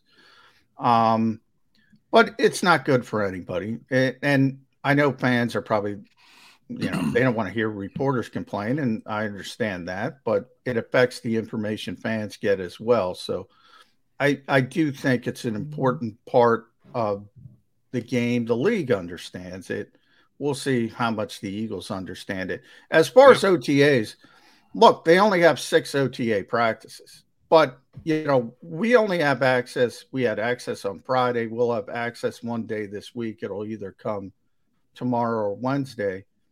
I don't like that. I mean, there's no no reason the Eagles couldn't open up each practice for 10, 15 minutes at least for the media to at least watch individual drills, sort of like a regular season practice.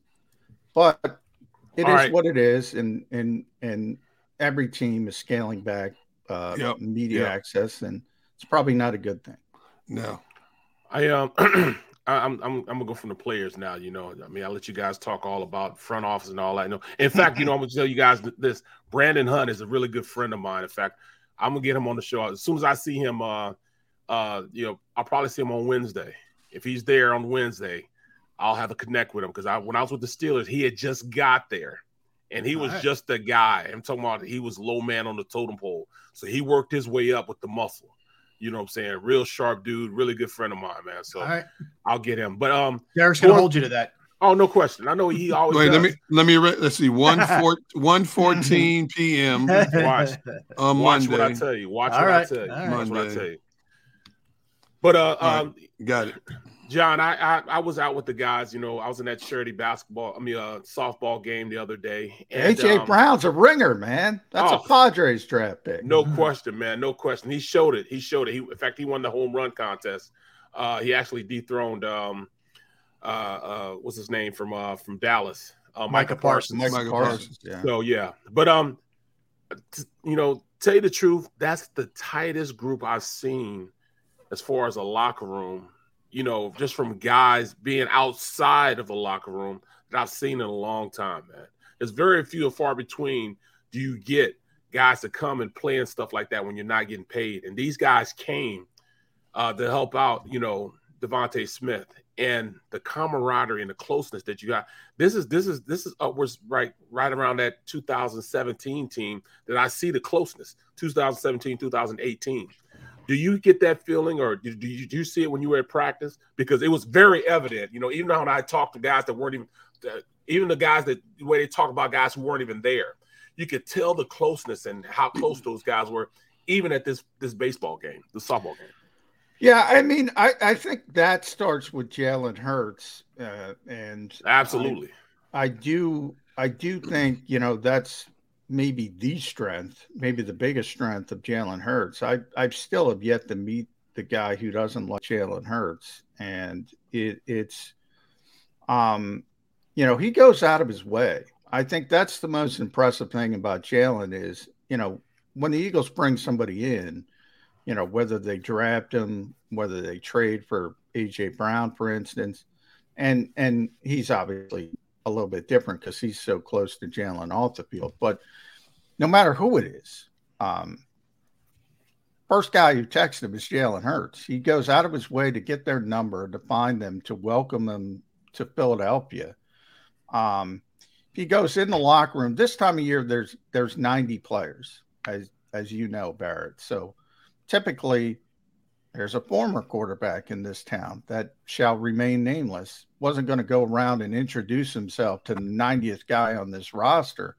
Jalen hurts will and he tries to engage everybody and he understands you know his his sort of platform on this team and who he is as the on-field leader. And he tries to uh, involve everybody. He tries to bring them in under the umbrella and for a quarterback, a lot of quarterbacks, you know, forget about, um, uh, you know, Aaron Rodgers in Green Bay. Look, that guy's MVP, MVP, probably going to win another MVP. Trust me on Aaron Rodgers. He's not going out of his way to contact everybody in Green Bay. Now, when you're that good, it really doesn't matter. But I do think it's one of those outside the margins things people don't think about when you talk about chemistry, camaraderie. Um, I think it all starts with Jalen Hurts, and then you got guys on the on on the defensive side of the ball as well. I mean, G Gunn knows there's not a better person in the history of the NFL than Brandon Graham when it comes to engaging people. Um, Darius Slay is an unbelievable teammate. For all oh, no the, question. Yes, you could tell the, that. Yes, the, the joking and all the stuff. I mean, he just he wants to help the young corners, the young receivers. He's taken DeVonta Smith under his wing as a cornerback to try to show him as one of the best cornerbacks in the, in the NFL how to be a great receiver in this league. So they they built up. They have leaders, and we all know about Jason Kelce and on and on and on. They have these leaders that that you know are cognizant of what it means to build a strong locker room. John, one of the things you wrote about uh, the last couple days was Brandon Graham really thinks Derek Barnett is due for a good year. And you know he's, he's been through. Derrick, Why you laugh, Derrick? Derrick's reaction. So he's been through five years, John. I can't even get through Wow. the question. Good So he's- teammate. Good Yeah. teammate. Yeah, but Brandon. right, no, and, and Brandon's a great teammate. But I mean, you talk about a guy who's had 21 and a half sacks in, in, in whatever it's been, five years since they drafted him prior to 17. Uh, Other than Brandon's the greatest guy in the world, which we all agree with, why should any of us believe that this is going to be the year for him? Well, I you know, look, I I don't even see where where there's going to be playing time to where it can be the year for him. But here's how I describe Derek Barnett. Derek Barnett's all about expectations as the former 14th overall pick in the draft, right? He's he if if he were a third round pick and he was the fourth rotational end, you'd say that's pretty stinking good. But he's not. He's always going to have that pedigree uh, around his neck, right? He's the number 14 overall pick. He broke all of Reggie White's sack records at Tennessee. Yada yada yada. Lane Johnson said he's got the best bend he's seen since Von Miller. All this stuff over the years, over the and people were expecting this great pass rusher. And he Reggie never, White's sack record. Yep. Yeah. All all of Reggie's sack records at Tennessee, but never developed into it. So I think that's what everyone says. And when you snicker and say, and I don't blame you, when you snicker and say, all right, Derek Barnett's not this, you're right. But as a fourth defensive end, I'd like to see the, the team in the NFL that is a better fourth defensive end than Derek Barnett. I really would. John, the reason I snicker is because when Rob was asking you the question, the first thing that came to mind is until I see him have more sacks than penalties, I'm sorry. I, I can't get on board with Derek Barnett. Derek Barnett has a lot of talent. I equate Barnett to similar to Brandon Graham's situation. Brandon Graham yeah, struggled early, very struggled in his career, had the injury bug, didn't live up to being a high first round draft pick. And then all of a sudden the light switch went on. The Eagles, the Eagles stood their ground. They heard the criticism. They they they deflected all the bullets towards Brandon Graham. And lo and behold, now Brandon Graham can write his own ticket in the city of Philadelphia based off of one play. One play. He he strip sacked the evil empire. Now all of a sudden, Brandon Graham is a national treasure in the city of Philadelphia. I'm hoping and praying that Derek Barnett. Now the Eagles re-upped him for what two more years, and people are already like, "Oh my God, are you kidding me? Why would you do this?" So I'm going to defer to the Eagles in this regard. we tried to get Brandon Graham out of town early in his career. Lo and behold, now he's the Pie Piper Philadelphia.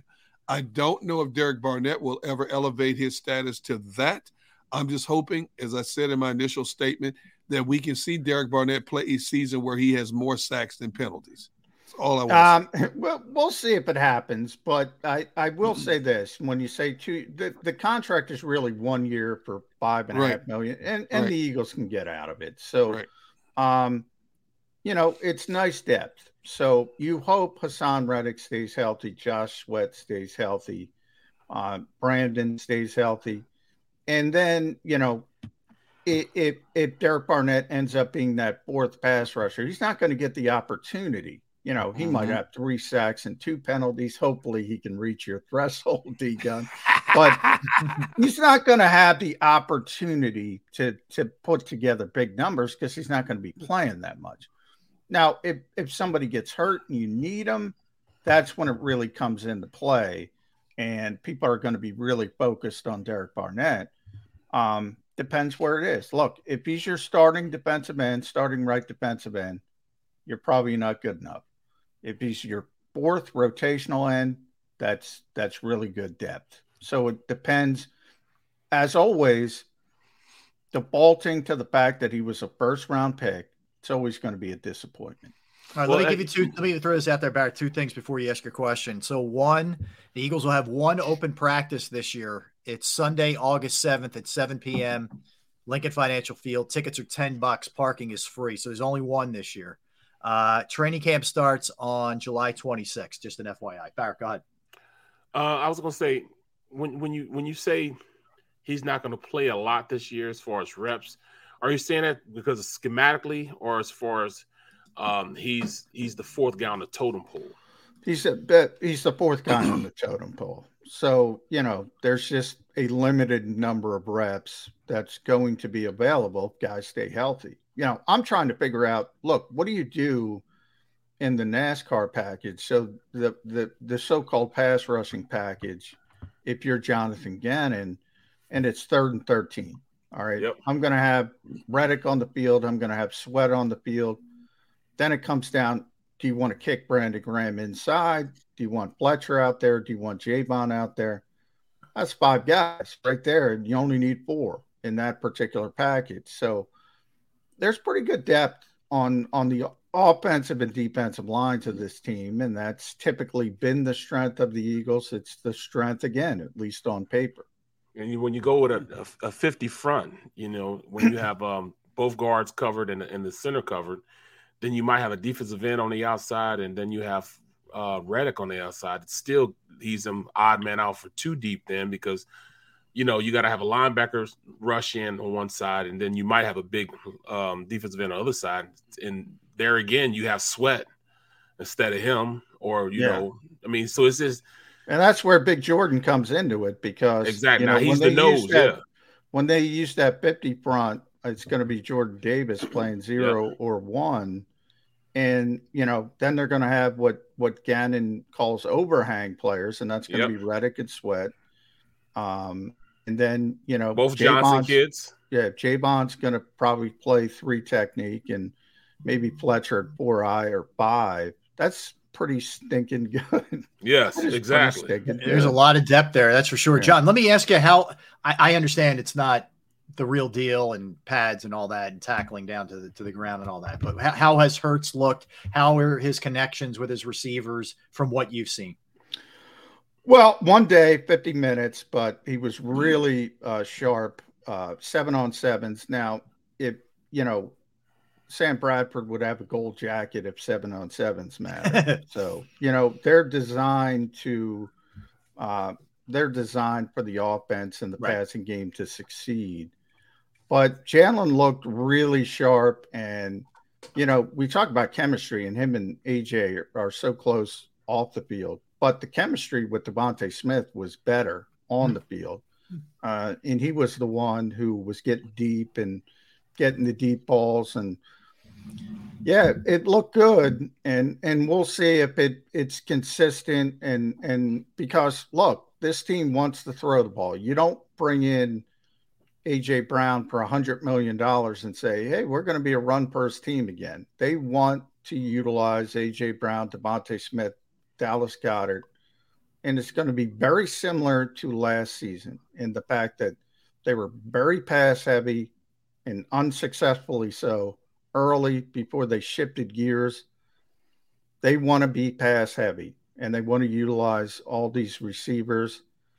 And it's up to Jalen Hurts, and we're going to see. We're going to see where he is.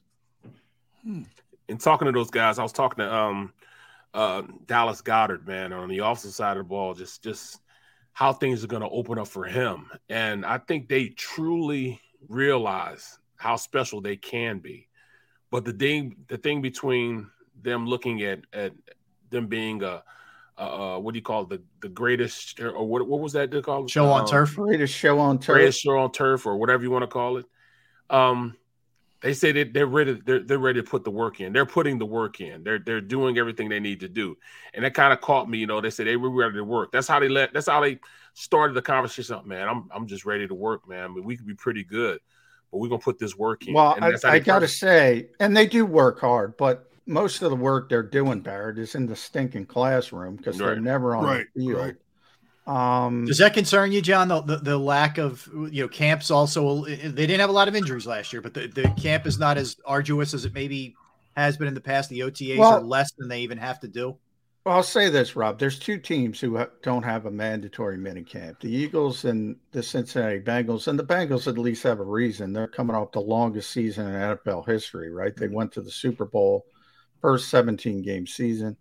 Um, I'm I'm I'm more of an old school guy, but I realize things change. It's never going to be like the way it was, like when Barrett had to practice and and and two a days and all that kind of stuff. So the Eagles have been um, ahead of the curve for the most part.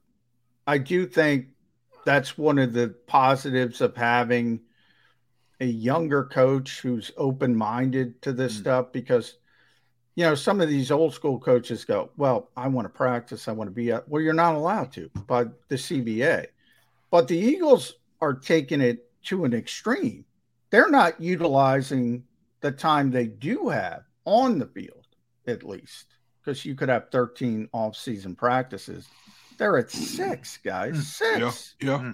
um, I don't know.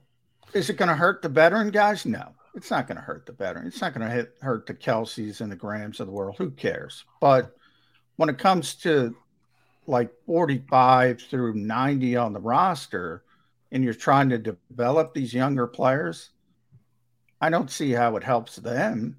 I will say that. Mm-hmm. So, so John, who's your odds-on favorite to emerge as the number two tight end behind Goedert as we sit here today? Um, if I had to bet, I'd bet on Grant Calcaterra, uh, Mm. the rookie six-round pick, and I I think it'll be sort of Jack Stoll will be the blocker, and and Grant will be more the receiver.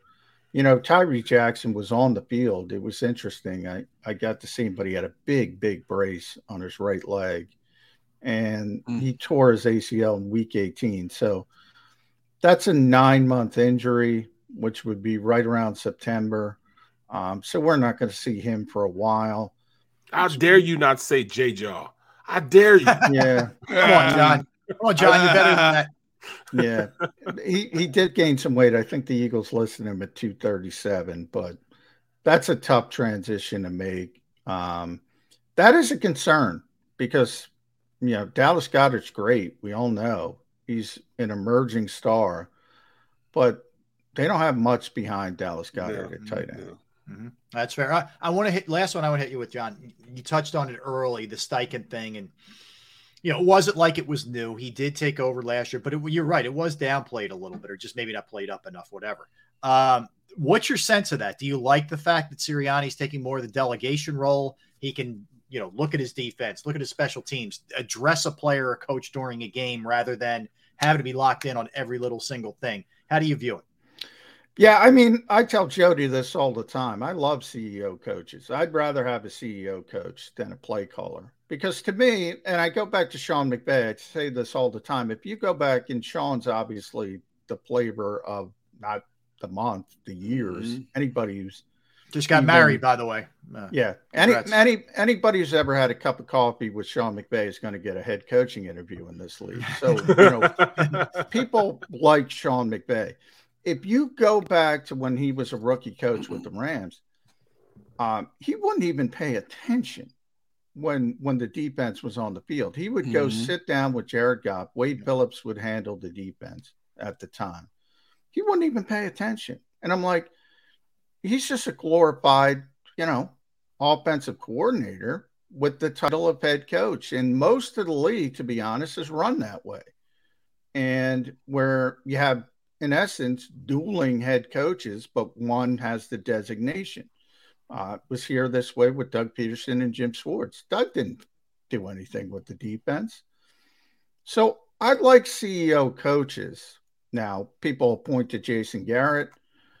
You know, he was not a good CEO coach. The, the hand clapper, I've gotten a lot of that when I say this. Um, but remember, Jerry Jones took play calling away from Jason Garrett. So he essentially, you know, uh, uh, hamstrung him himself. To my knowledge, uh, nobody took play calling away from Nick Sirianni. If somebody did, I'd have a big problem with this. The fact that he did it himself because he wants a, an overview of his entire team, I, I love. I love that thought process. But I will say the way the NFL is run, it's it's a gutsy move by Sirianni because he got this job because he was an offensive guy. He was an offensive play caller. He was brought in here to call the plays and barely through midway through his first season, he said, you know what? I'm going to shift things around. So if things go in a negative direction, it could really hurt Nick. Um, but I, I love it. I, I think it's the right thing to do. And I, I want him involved in all aspects. If I were an owner, um, I just prefer it. I just think that's the way to do it.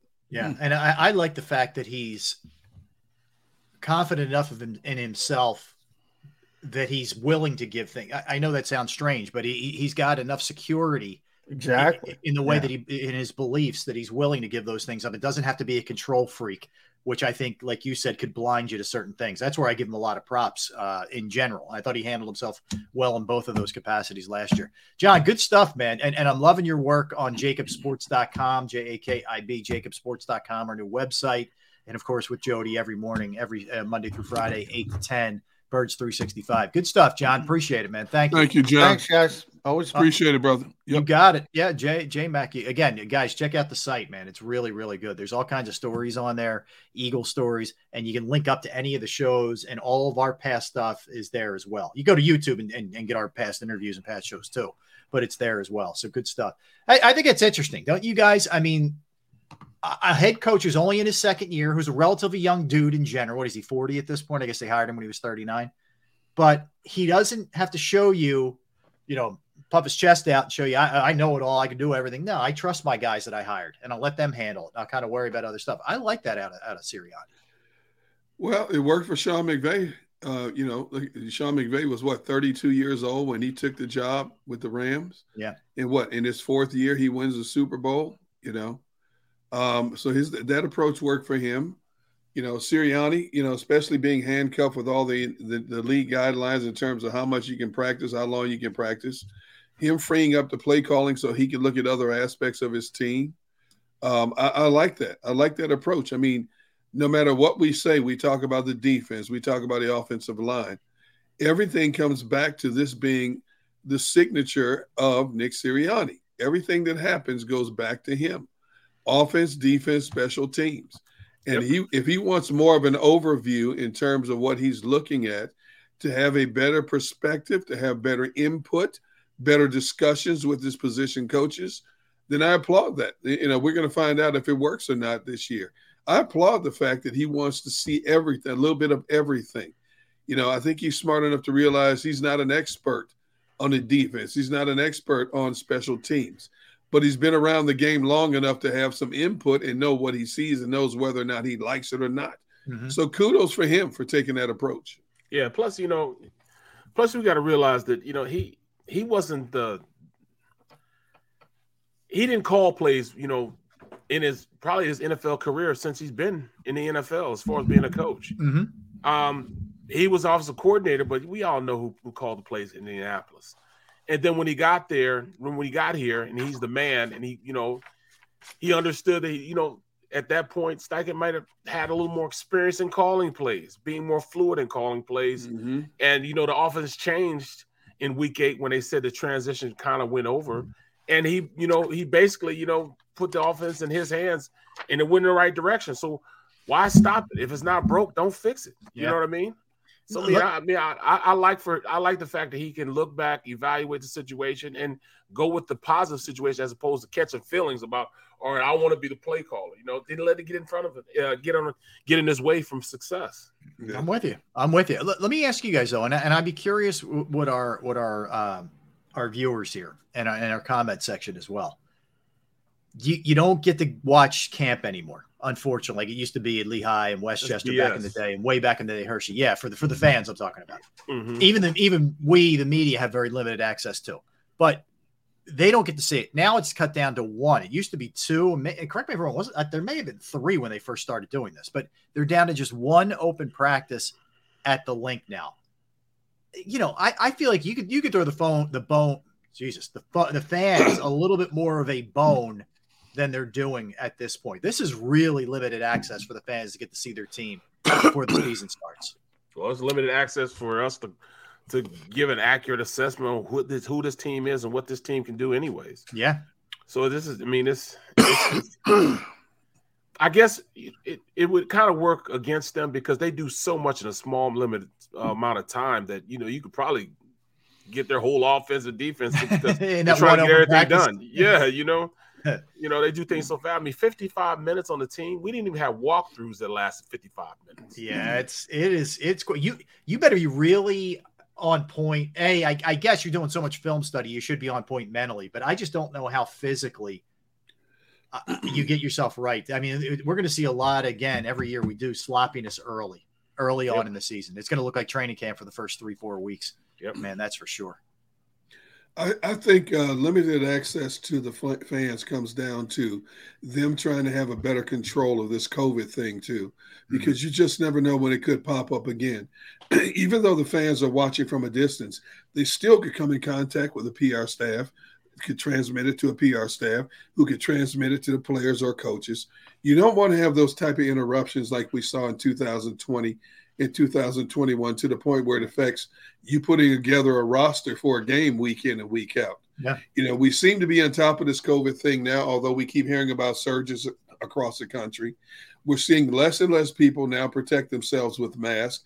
Everybody's going back to what like COVID never existed in terms of how we go grocery shopping, go to a movie theater, walk around and go to a mall, everyday life. You go to those places, you don't see anybody with a mask hardly anymore, except older people, you know, who are trying to protect their immune systems. So I think this boils down to once the NFL, once COVID, this word COVID became a part of our staple in 2020, and NFL teams had to scramble in terms of limited access to media. And I've said this time and time again whenever we come out of this COVID thing, each team, each front office, each staff is going to realize we can control the flow of fans and the media getting close to our players a lot better now. Instead of it being tolerated, it's becoming accepted. It's frustrating from a media standpoint, as I asked John, because you don't get the individual one on one stories like you used to anymore. Every writer, and rightfully so, is always looking for an angle to a story or an exclusive story or an ex- exclusive conversation with the player that their, their brethren don't get. Now, everything it comes out, out that we see is all, all the same now. It's frustrating from a media perspective but it bodes well from an organizational standpoint. Mm, interesting, interesting. All right, let's uh let's get a timeout. Oh, and by the way, guys, uh, I I know I, I, I failed to mention, I'm going with the see-through blue. There you go. there I you swear, go. It's still, Joey not on yet. No, it's still the same family, but not quite the same usual cup that I use. So there yeah. we go. See I drive I, I drive my family nuts because I get these mug I get these big mugs like you know, these hot cold type. I have yeah. like three or four of them sitting on my desk. Yep. My family's like, where are all the hot cold mugs? Why are they in your room? Why are they yep. sitting on your desk? A lot of times I forget to take them down, just keep refilling them. I hear you, know, you man. I put ice you. in one, water in another, just to keep replenishing the stock. You know. Yes, so. sir. All right. So two o'clock, uh, what twenty minutes from now, David Murphy's going to join us from the Philadelphia Inquirer. We'll talk to him. We'll hit everything with David, but we're going to keep going with the Eagles talk. There's a bunch of other stuff that we didn't get to with John from OTAs and whatnot that I want to hit you guys with. And Barrett, I, I want to I want you to circle back for people who didn't hear the beginning of the show, just to talk about some of the camaraderie with these guys that are right. currently playing for the Birds. So right, we'll get into right. that as well. Barrett Brooks, Derrick Gunn. I am Rob Ellis. We are Sports Take, JAKIB Sports YouTube Network. Don't go anywhere, folks. All right, I want to tell you about my good friends at Pro Action Restoration. You're saying yourself, what is Pro Action Restoration? Here's the deal. If you're a home or business owner and you've experienced the pain and inconvenience of, say, water or fire or smoke or mold damage to your property or your house or your building or whatever, you know how difficult that can be, what a challenge that can be. And if you haven't, thank your lucky stars, but you never know when it could happen. I'm going to have you prepared if it does happen. Pro Action's on call 24 7. They can help you at any time. I've gone through it. I, you know, I wasn't expecting it. We had a bad rainstorm. My parents' house, the basement got flooded. It was a finished basement. It was a mess. They got out there, they cleaned it up quickly. The crew was professional. And guess what? The price was reasonable. All right. You, every box checked. They're licensed, bonded, fully insured, serving the tri state area for more than, more than two decades. Pro Action Restoration also will work in conjunction with your insurance company, which is huge. All right. Whether it's water, whether it's fire, whether it's smoke damage, mold remediation, you name it, they can handle it. Give them a call 610 623 3760. You can also email them proactionrestoration.com. That's proactionrestoration.com.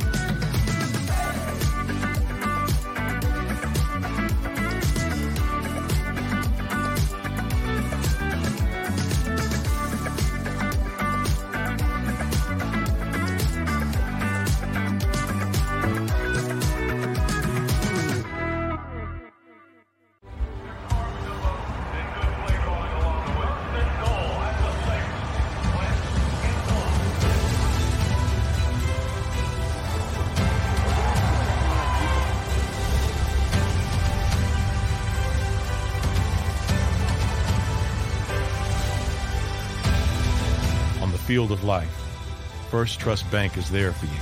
Champions on three. One, two, three. Because Philadelphia dreams deserve a Philadelphia bank. At Stateside Vodka, every new customer gets the world's best rocks glass. Free. You're telling me that bottle is cut in half? You could say that.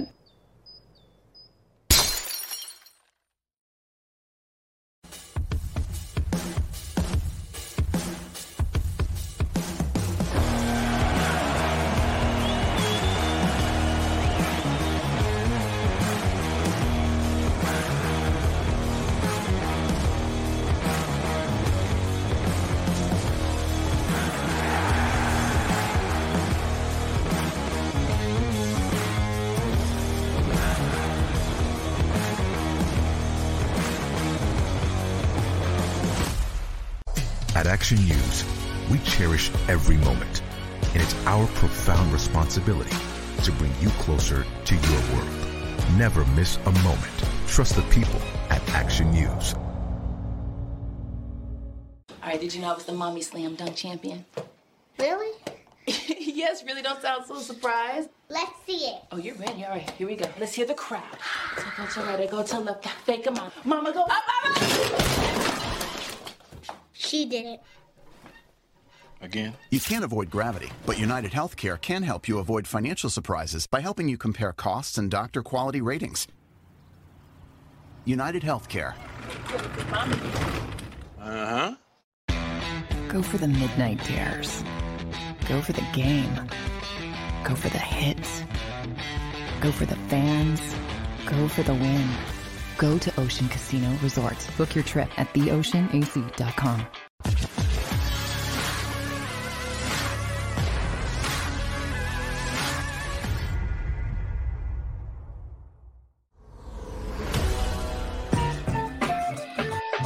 What's up, everybody? Happy afternoon. Happy Monday, one and all, whatever time it is where you're listening. Great to be with you. We are Sports Take. I am Rob Ellis. He is Derrick Gunn. He is Barrett Brooks. We are JAKIB Sports YouTube Network. Uh, coming up a little bit later in the show, David Murphy's going to be joining us, and then we'll do a little jumping around in the final segment of the program, like we always like to do. Hey, by the way, guys, a week from tomorrow, which would be the 14th of June, Yep. we're going to have new Villanova head basketball coach Kyle Neptune's going to join Oh us. yeah. Oh yeah. forward to talk. I haven't heard a lot from Kyle since he took over for Jay Wright. Wow. So, uh, yeah, we're going to talk to Kyle coming up uh, next week. But uh, man, a lot to get to with him. It's gonna be gonna be pretty cool to, to talk with him. Yeah, I'm looking forward to that one. Yep. No doubt, no doubt. All right, Barry, I just want to get back because I, I know not everybody's able to, to hang the entire show. So you were talking a little bit earlier. You spent Saturday uh, up at Coca Cola Park hanging out with the guys up in the Lehigh Valley for the celebrity charity softball game that DeVonta Smith had. It was it was Team Smith against Team Micah Parsons, and Smith won on a walk off uh, by Jalen Hurts, which is pretty sweet. Um, but even for a guy who played as long as you played in the NFL, played in college, etc., it kind of struck you how how tight knit this group of Eagles is. Oh, no question. You could you could tell that they feel something special. You know, and, and that's not, you know, it, they're not talking about dream team special, but they are so close. You can see the camaraderie. You can see the closeness on how they relate to each other, how they talk to each other. You know, there was no separation between offensive guys and defensive guys. There was no separation between wide receivers over here, um, DBs over here you know, you could tell everybody was a group, a close knit group. I mean, they already had a relationship with Avonte Maddox and Dallas Goedert. We all see that. We've been seeing those. Those two are best friends. Mhm. But even outside of that, the relationship that that that that Slay has with Avonte Maddox, they're always going through things. They're talking about things. The competitive nature is there. You know, um, the way those guys get along, you can see that dynamic that I've seen once before. And I Right. and I always go back to, you know, the success I've had in my career and you know, the year I won the Super Bowl. You could you could feel the two or three years before that, how it built up to that point. And I see that build up again. Just like I saw that build up going into um 2017. Mm. I didn't know it was going to be to the level of them winning a Super Bowl. But I saw how close they were in that locker room. And Derrick, you know, you and Derrick, you know, covered the team during that time period also and leading up to it. You know, the to me, the turning point. There were two turning points. One was the was it the 62 yard or 61 yard field goal, and then they turn back around against the Giants, and then they, the next week they go, I think it was um to LA the Chargers, and that run play that they had, the, the Yeah. 60 yard run. LeGarrette play, Blount. LeGarrette Blount kind of turned the season around because you saw both the defense and the offense come together from that point on. Right. And from that point on, you could see the chemistry build up then. Was kind of the same thing I see going on here. You know, just AJ coming into that locker room has changed how this team thinks of who they are.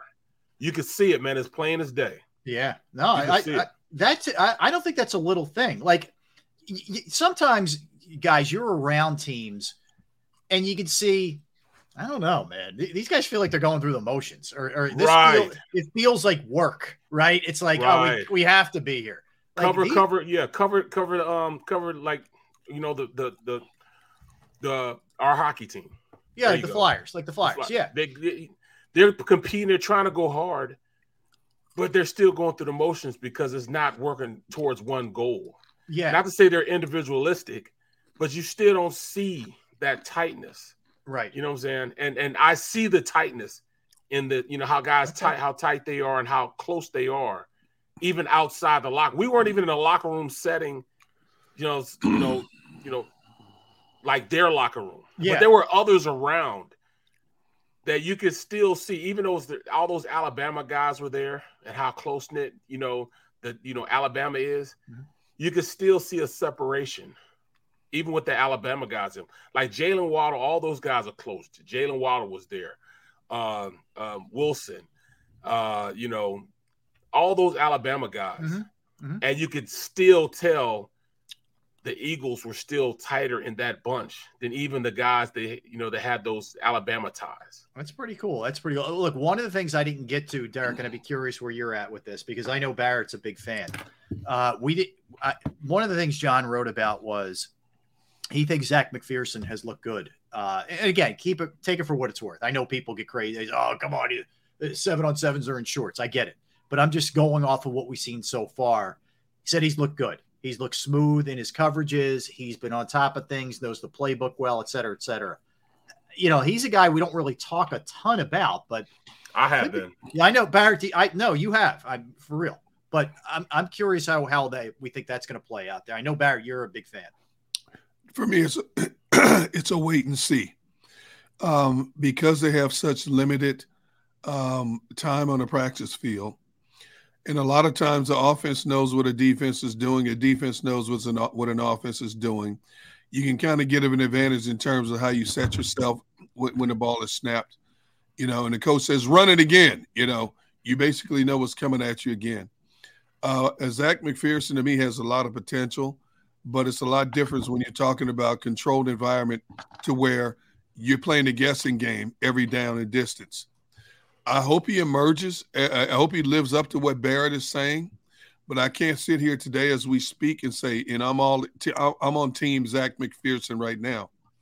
You know, like any young players, you know, he has his flaws. He has things he has to work on. To what degree he has worked on these things, we really won't know until he hit the ground running in September. So you know, I, that's why I said I hope, I hope he, I hope he's what Barrett thinks and believes that he is and can be. I'm just not at that point right now. To me, it's a sit back, observe from a from a limited distance, and we really won't be able to tell until the bullets start flying in September. What is it that you uh, that jumped out at you at least last year, uh, Barrett, about him that made you think he could transition into being more of a uh, integral role this year? just what he did um what he did in in in the last couple games you know they trust him the last couple games for him going out there and playing substantial time you know especially at dallas in the last dallas game Mhm.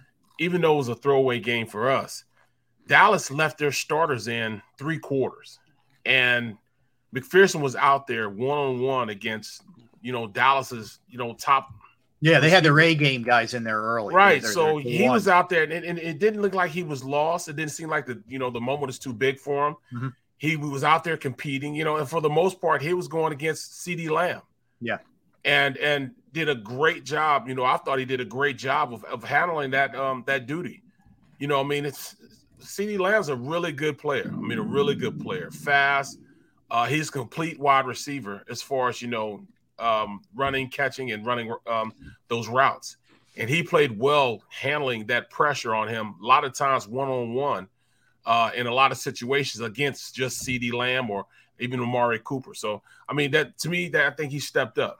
Mm. I think he stepped up, and that's when I saw I saw a glimpse. Um, you know, just just like Epps too. You know, I I know that they're very very confident in Epps. Epps played a lot in that big nickel last year, where he was that third he was that third safety. You know, a lot of the times they it allowed um they allowed him to be that third safety inside the box as opposed to putting Harris and you know McLeod in there. You know, those two played deep. He, they stayed in cover two, but he had to be that guy to go in and, and cover the the slot receivers or tight ends and stuff like that. And to me, in the, you know those dime situations, he played very well. Let me ask you last thing, guys, and then we're, we'll we'll have uh, David join us next. I, I think this is fascinating because I think I do think this is the way it's going to play out. AJ Brown said basically DeVonta Smith, in addition to being talented, is going to have a monster year because I'm going to draw all the ones. I'm going to draw double coverage. I'm going to draw the ones. He should be able to explode considering the talent that he has. That just the thought of that, man, and I love that AJ Brown's even saying that uh, has me uh, pretty excited about the birds for sure. Well, he's telling the truth. I mean, he and rightfully so. When you look at what AJ Brown has done in three years in the NFL, he commands that kind of respect where he should draw the ones. Um, I think De- uh, DeVonta Smith can have a big year, a- averaging nearly 20 yards a catch. I don't know if that will equate to a thousand yard receiver, as I've said on a number of occasions on this show, because this team now has the ability to spread wealth so much. I don't know if one target now we we assume an AJ Brown is that thousand yard receiver. You know, considering what you're paying him, he's got to get his touches. But then you go to DeVonta Smith, then you go to Dallas Goedert, then you go to a trio of backs. They like to throw the ball out of the backfield. De- DeVonta Smith can increase his number in terms of yards per catch, but I don't know if that will get him over the thousand yard threshold. Yeah. Last year, last year he was the primary receiver because he was at number one, and he had history with Jalen Hurts. Now Jalen Hurts is not handcuffed by just relying on a so-called number one. So I, I, I, do think a monster year can mean a lot of things. He could increase his touchdown catches, could increase his yards per catch, but then again, he could have less total yards in receiving as well. But if his other numbers go up, the most important number, stretching the field and putting the ball in the end zone, that's a monster year. Yeah. Yeah. One of the things Slay was saying was he was blown away at what a smooth route runner he already is. He said, Look, you know, you you got it all, man. You won the Heisman. He said that when you get to this level, everybody's great. You just got to outwork them. And he Yep. said, so far, that's exactly what he's seen from Devont- DeVonta Smith. Just the dude just works. You know, that's another theme here. They appear to have a lot of guys who are hard workers Yeah, yeah, between yeah. Jalen Hurts and DeVonta and you, you know uh, Slay, the others that we've mentioned.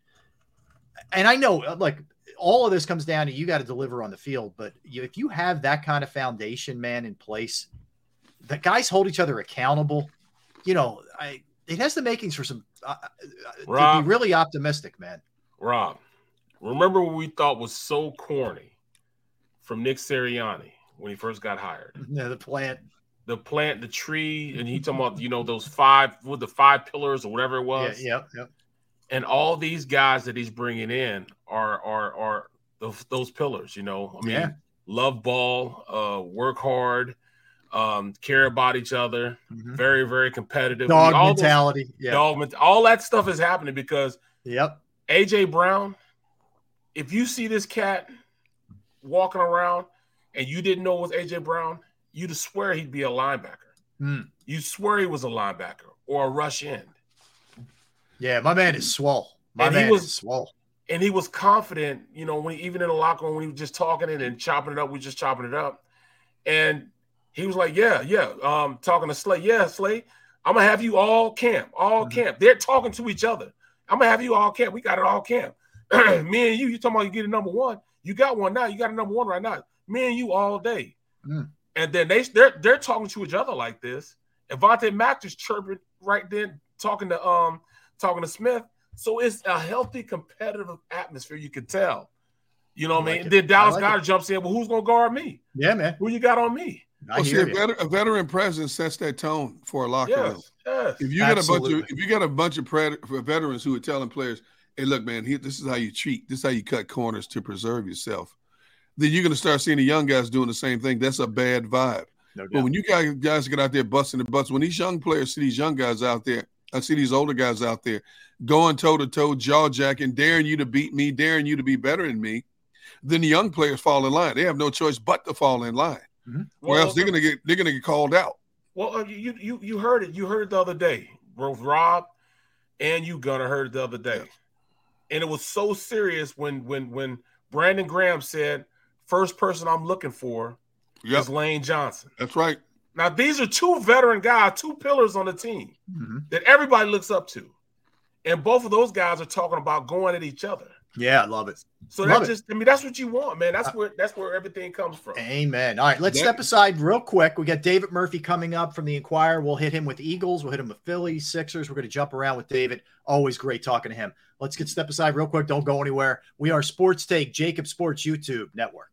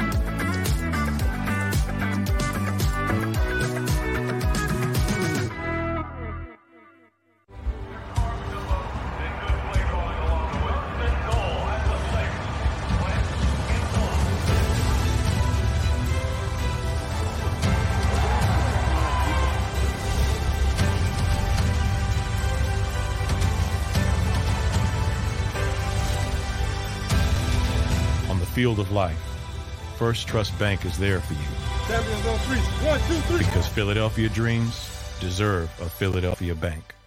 At Stateside Vodka, every new customer gets the world's best rocks glass, free. You're telling me that bottle is cut in half? You could say that.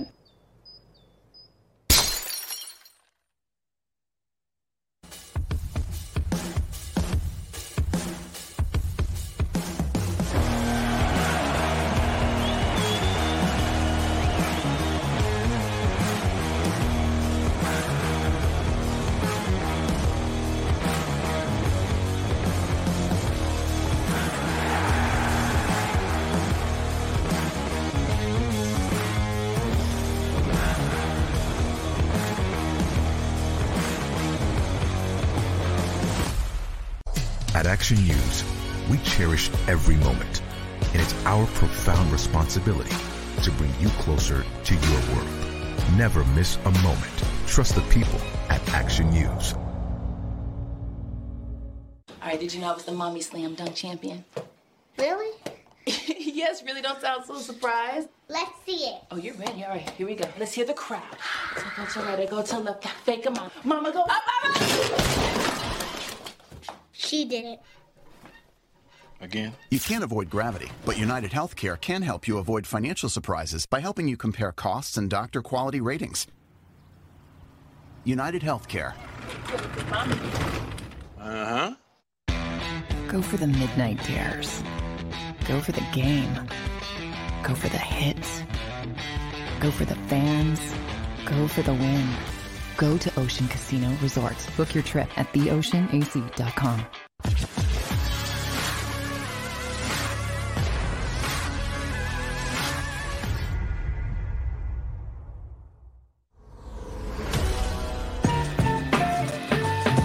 All right, welcome back in, everybody.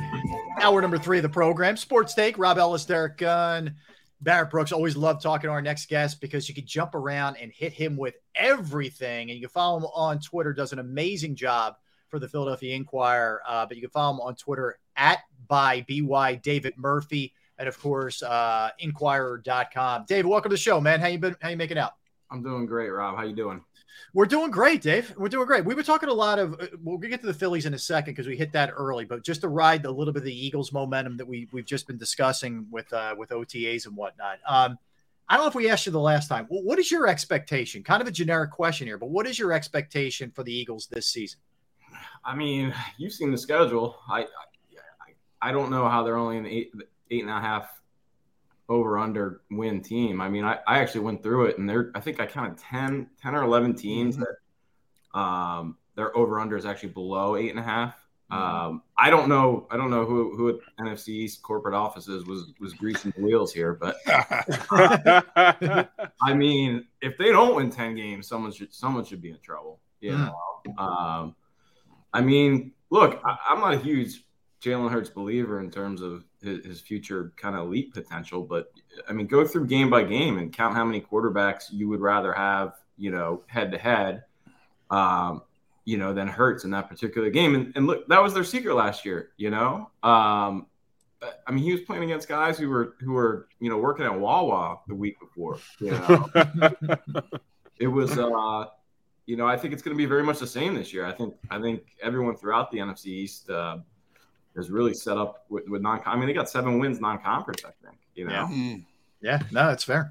So, so Dave, let me ask you this then, because what you just said echoes the sentiments of a lot of people when it comes to a Jalen Hurts. What is your biggest concern about Jalen as you look into the immediate future? I mean, look, I, here's what I think. I, I, I believe this is kind of my quarterback theory, where I think mm-hmm. I have to get to the league with like a certain amount of like they, you always talk about the game slowing down. Like the game has to have slowed down a certain amount by the time you get to the NFL, or else it's never going to be able to slow down fast enough. You're just too far behind the curve. And I saw that out of Jalen Hurts at Alabama. I think that's why he lost his job.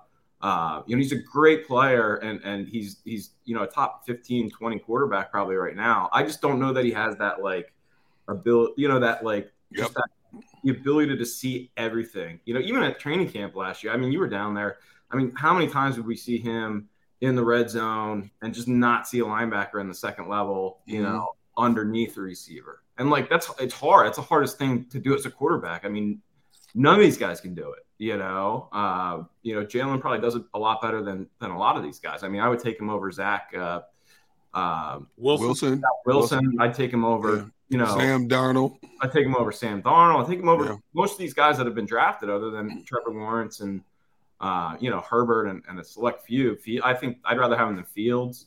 Mm-hmm. Um, you know, but I, I, just don't know that he's like that's what you got to be able. You got to be able to like pat your head and rub your stomach and like also you know throw a touchdown pass. Well, that discounts all four of us, I think, at this point.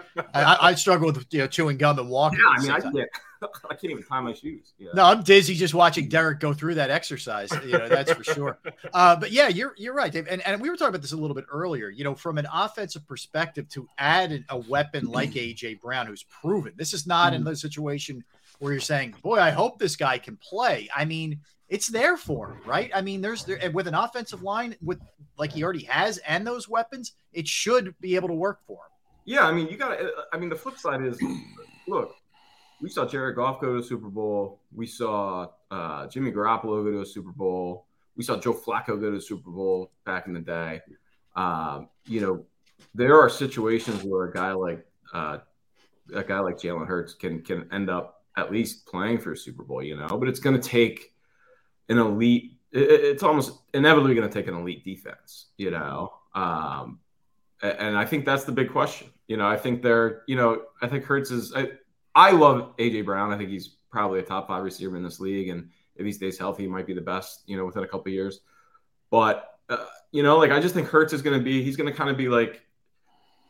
He's going to be what he is, you know, on the offensive side of the ball. I don't know if this this offense is going to score 40 points a game. You know, I think the big question is, can this defense um, play up to a level that gives them a chance to kind of, um, you know, have Hurts kind of almost the Randall Cunningham mode uh, back in the day. You know, mm. when you know, just kind of win a few possessions on his own and and and you know let sheer talent take over and, and kind of hold teams, um, you know, under that 21 point mark, and then who knows, you know? Yeah, fair well, enough. You, fair enough. do you believe in a, uh, do, you, do you believe in a, um in, in the coaching staff being able to get the most out of this team? You know, especially on the defensive side of the ball with Gannon. Yeah, I don't know. I mean, I, I think that's a huge question. I actually, right back before the wheels fell off there in the middle of the season, I, I you know, I think Yan is a good coach. Uh, I, I think they were. I mean, just look at the talent that they have this year that they've added in the offseason and just think about the fact that they didn't have it last year. You know, uh, you know, I think they were playing from from from under under the gun, under multiple guns. it was just and they were playing, uh, you know, they were fine against quarterbacks that weren't very good, you know, um, and they were really bad against elite quarterbacks. So there, I think there's a middle ground in there. Um, it looks like they're setting him up to be able to like, you know, play with multiple fronts and and kind of do things that aren't aren't that vanilla, you know, defense that drove people crazy last year. Um, so you know, I I think that there's reason for optimism, but I'm not. I'm not going to put my butt on the line and, and stick my name by him after last year. You know, right, but, right. uh, I would say I'm cautious, cautiously optimistic. You know. Yeah. All right, Dave. Let's jump over to a team that you covered for a very long time, the Phillies, mm-hmm. and it's it was it's been an interesting four or five days here. Um, Joe Girardi is let go. Rob Thomson takes over. They had some pretty wild games over the weekend, capped off by yesterday, which was was insane. First off, did they wait too long? Uh, did, was it justified the move on from Girardi? Where do you fall on that first? Uh, well, I mean, I think it's kind of two different questions. Was it justified? I, I think that it needed to be done at the end of the day. Um, I mean, they were out of options, you know, and and you know, I, you could have made an art. you know, there clearly once Joe Girardi knew his job was on the line, that's the time for it to go. Because you know, you just can't. I, I, wrote this the other day. You just can't have that level of anxiety, you know, going through the clubhouse. I mean, Girardi's kind of kind of comes across as an uptight guy to begin with, and um, you know, they needed a vibe. They needed a vibe shift, I guess, and and. But was it justified? Look, Joe Girardi. I, I don't think man. Joe Torre was a was not a good manager until he managed the Yankees. Charlie Manuel, Charlie Manuel, everyone on the fire until he won a super, uh, won a World Series. Mm-hmm. Uh, you know, I mean, even look at uh, um, uh, the the Giants manager Bochy. Yeah, I mean, the guy's uh, you know 40 games under 500 for his career. You know, and yet the, he won three World Series and, be, and beat the Phillies. Mm-hmm. You know, I mean, mm-hmm. it's all about the talent that you have. You know, and they, uh, but at the same time, you know energy is a thing, and you know if you have no other options and your lineup is hitting and your pay or your lineup is not hitting and your your payroll's big, I guess you might as well fire the manager. You know, I don't know. Well, what do you I, think? Kind of are what they are, and they are bound to start hitting. Um, but I, I, don't. I don't think. I don't think at the end of the day it's going to turn out to be a huge thing. Okay. Mm-hmm. Well, well, Dave, let me ask you this. You know, do you, do you see the distinction between um, managing in the aspect of all right, look at these young guys starting to, you know, take the reins and start playing mm-hmm. better? I mean, is it coincidental now that these guys are starting to do it? Nah, so so I, I think that's a good point, and I think that's like the big argument for you know making this move. Um, you know, that's the one thing a manager, you know, you got to create an environment where these young guys have a chance to succeed. Um, and, and with Bryson Stott, you know, especially, uh, you know, you got to you know, if he's uncomfortable and Joe Girardi is making things uncomfortable and, and, you know, these guys, you know, feel like they're playing for their jobs and not able to just go out there and, and be young and, and kind of stay in the lineup and, and try to hit. And yeah, like, and if that was a problem, then, then obviously I think that's the one kind of concrete benefit um, that could come from changing your manager like this. Um, but at the end of the day, it's going to come down to pitching, you know? Um, and that's why I don't know that, like, mm-hmm. I don't know these guys are going to score. They're going to start hitting at some point. You know, they're they're going to finish the season, you know, right around where they probably could runs wise. I mean, heck, they were they were they they've gotten a little unlucky too. I mean, their run difference they they actually outscored everybody. Um, you know, when they were eight games under 500. Um, so I don't, I don't think the offense is going to be a problem. It's going to come down to like, yeah, I mean, you're still throwing Christopher Sanchez and you know, what I, I don't even know half these guys' names. You know, I mean, it's, it's I don't think Joe Girardi did either. I, I don't. I think they're all the same. Eeny, meeny, miny, mo. You yeah. know, like, what are you supposed to do? I mean, you even Corey Knebel yesterday gave up a run. You know what? Like, what are you supposed to do? Yeah. yeah. And that's a major so, problem, Dave, because he's an established guy. You know, Nick Nelson and those guys, you know, who knows? It's a crapshoot. Knebel was brought here to close, and he's having all kinds of problems. Yeah, but at the same time, so he, and this was my big thing. Like I'm always kind of Debbie Downer at the beginning of the season, just because everyone works himself up into a lather, and it's like four straight years now. It's like what what makes you think the bullpen is? Everyone, everyone just says, "Ah, oh, well, the bullpen's improved." Is it? You know, like I know the guy. You you know the guy has not pitched more than twenty innings since 2018. Like for 20 appearances. It, it's mm-hmm. like you know, at some point, it is like these guys are what they are for a reason, you know. Yeah. And, and yeah, I, I, mean, obviously, I think in a perfect world, Corey Knebel is your seventh inning guy. You know, right. um, you know they they they need a couple of arms and then probably a couple more. You know, and and that's that's going to be. I, I think at the end of the day, that's that's going to be what what determines you know how good or bad the season ends up. So, Dave, so Dave, you're like me then uh, major concern about not about this team not just being able to survive but to thrive with this bullpen in its current state. Yeah, I mean the only like the only way this team was going to be a playoff team is if that bullpen w- was not a glaring liability like it has been the last mm-hmm. years. And you know, they the bar is low at least. You know, I mean they they they they don't need to be dominant. You know, I don't think they can be a World Series contender unless they're dominant. They have a dominant bullpen. Um, but look, you, you know, you were also they, they were hoping that Ranger Suarez would would give them 200 innings of what he gave them last year, and that, that was probably always a you know a little bit of a reach. Um, and let's be honest, I mean Eflin and I mean Eflin should be your fifth starter. Gibson should not be on a playoff team, and and you know that's it's for all the money they spent on on um, the lineup, it, it's just really hard when you look at these bullpens and these rotations that guys are throwing out here to, to really like see a path to to you know 95 wins for this team. And, and, I guess the question I would ask off of that, Dave, is, and they may get, you know, get one of the third wild card or whatever, but we've seen a lot of the same issues. You know, this dates back to Kapler. If you want to go before that, how much does John Middleton wear of this? I, I know they're still digging at it from Klentak and MacPhail, et cetera, but he brought those guys in. Uh, yeah, I mean he's the one constant, you know. Um, and let's let's let's be clear, like this goes back way before Klentak and MacPhail. Uh, I mean, I think it's 16 straight years they've had first round draft picks where Aaron Nola is the only one of consequence that has has mm. done anything. You know, it's, that's yeah. just remarkable. You know, I mean, this goes. I mean, go go and look at the Mets bullpen and look at where how those guys were acquired and every one of them is in their you know not uh, and not everyone but but probably 75% of them are in their you know third or fourth or fifth year with the team.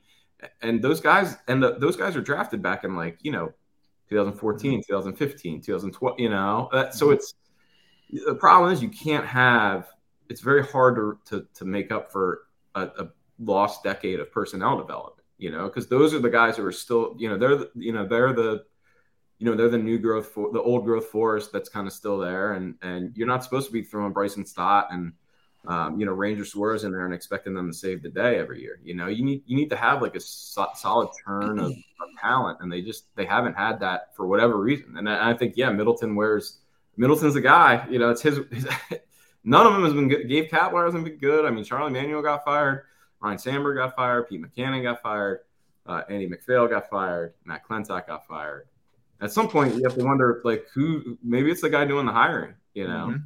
yep well said well said. All right, mm. let, us turn our sights to the sixers here. And you know you're watching boston and you're watching golden state and you watched miami milwaukee take your pick here. And it's a different brand of basketball. It's a, it's mm-hmm. completely different brand of basketball from what the sixers are, are doing. What's your best sense of where you think to try to get in the head of Morey here a little bit what he's going to do? Do you think we're looking at an extension for Harden beyond the opting in, which we all I think are, are in agreement he's probably going to do. And if he's going to star hunt, how is he going to pull that off? Is there a market for Harris? How, you, do, you take a run at Bradley Beal and you just don't play any defense? Like, how does this work out? Do you think? I don't think. I, I mean, I don't think that they can. They can be in a position where they can add another star and and have a functional team. You know, I mean, you take it's going to take you know, you're talking about. I, I, guess if Bradley Beal, I mean, the, the, the, one route is if you trade Tobias Harris, get his contract off the books, not get anything back in return, um, kind of ship him off to you know, do a Al Horford thing where you know you give a first round pick to to a team to to take Harris's contract, um, and then if Harden signs for you know 30 million a year instead of you know the 47 million that that he could opt in at, then all of a sudden you know they there's a path to them being able to sign somebody just outright.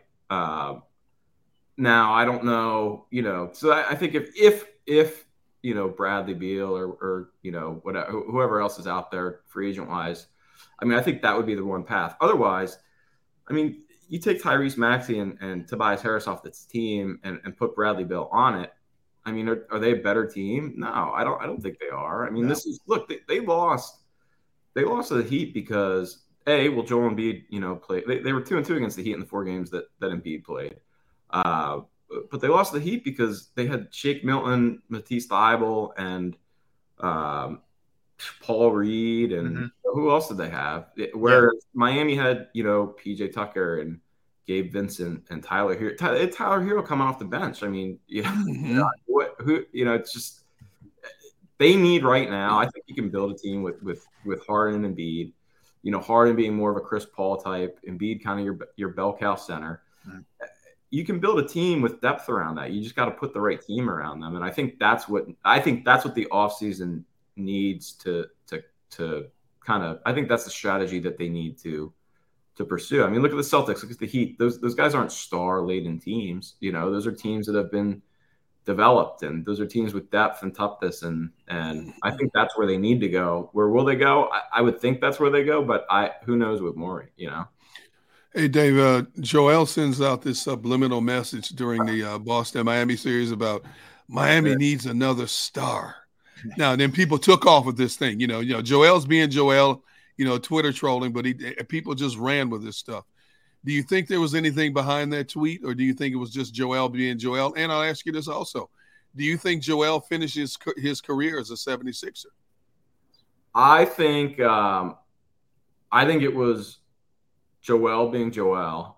Okay. I think Joel needs to stop being Joel. uh, you know, especially coming off a, you know, like, look, I get it. It stinks that you broke your face and you, you tore your thumb, but you also have, it also happens to you every year, you know, yeah. and at some point, you know, best ability is availability. And, it, you know, if you go into the postseason every year banged up, you know, that's on you kind of, you know, you might not be able to control it, but it is still, you know, you, I don't know if it's the position where he should be, you know, out there, especially when, you know, some of his teammates seemed a little uh, disappointed with his effort in the last two games of the se- of the of the series. Mm-hmm. Um, you know, and the fan base is definitely soured on him a little bit with, with regards to his body language and everything. Now, now just is not the time for that, uh, yeah. and I think it's kind of it was a flashback to the more immature guy that I thought he he had kind of put behind him. Um, you know, after that Towns episode a couple of years ago. But um, do I think he do I think there's anything behind it? Yeah, you know, if I were reading into it, I don't think he's going to demand a trade. I think he knows he can't. He just signed an extension. I think he,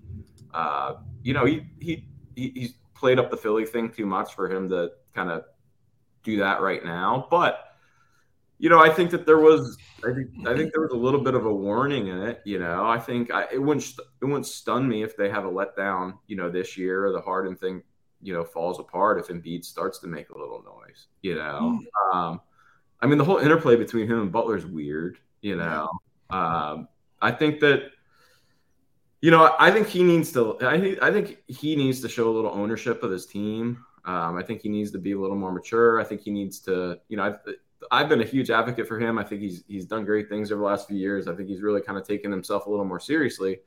But you know, it's kind of time. You know, it's time. He he's got to he's got to be the one to try to turn this thing around. And and it's not a good look to to even you know I don't think joke um, like the way he was. Mm. Dave, you question, question. Go ahead, Barrett. You ask yours, and I, I got to follow up to that. Go ahead. Mm-hmm. You're muted, Barrett. Go ahead. The way you talk, the way you talk about it, um, Harden and and B, I, I just don't think Harden wants to give anything more than he just gave.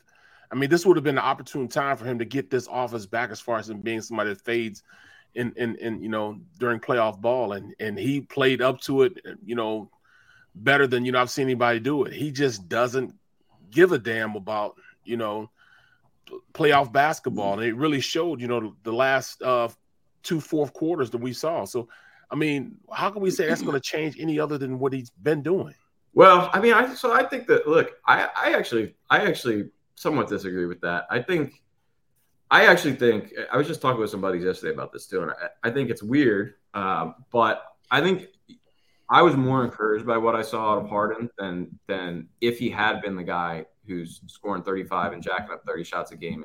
Because to me, like that was a big question. Like, can he coexist with Joel Embiid? Can he take a secondary role? And he did. it. And he, I was actually very impressed with his like basketball IQ. He struck me as a guy who, who cares, who wants to win. But you know what he struck me as? He struck me as a guy who knew he could not do the things that people wanted him to do. And I think you'd rather have a guy like that than a guy who tries to do them anyway, like Russell Westbrook. Uh, you know, like Harden is not to, to your. I agree. Harden, Mm. Harden can't. Uh, I, I don't think Harden is is at a point where he can do the things that he did three years ago. I mean, we'll see. If I, I- would be surprised if he doesn't come back in, in better shape. He struck me as a guy who has some pride, who, um, you know, you know, again, just reading kind of perceptively, I, you know, he struck me as a guy where I'm like, I think this guy might actually like care a little bit and, and might actually kind of come in and and and do what he needs to do.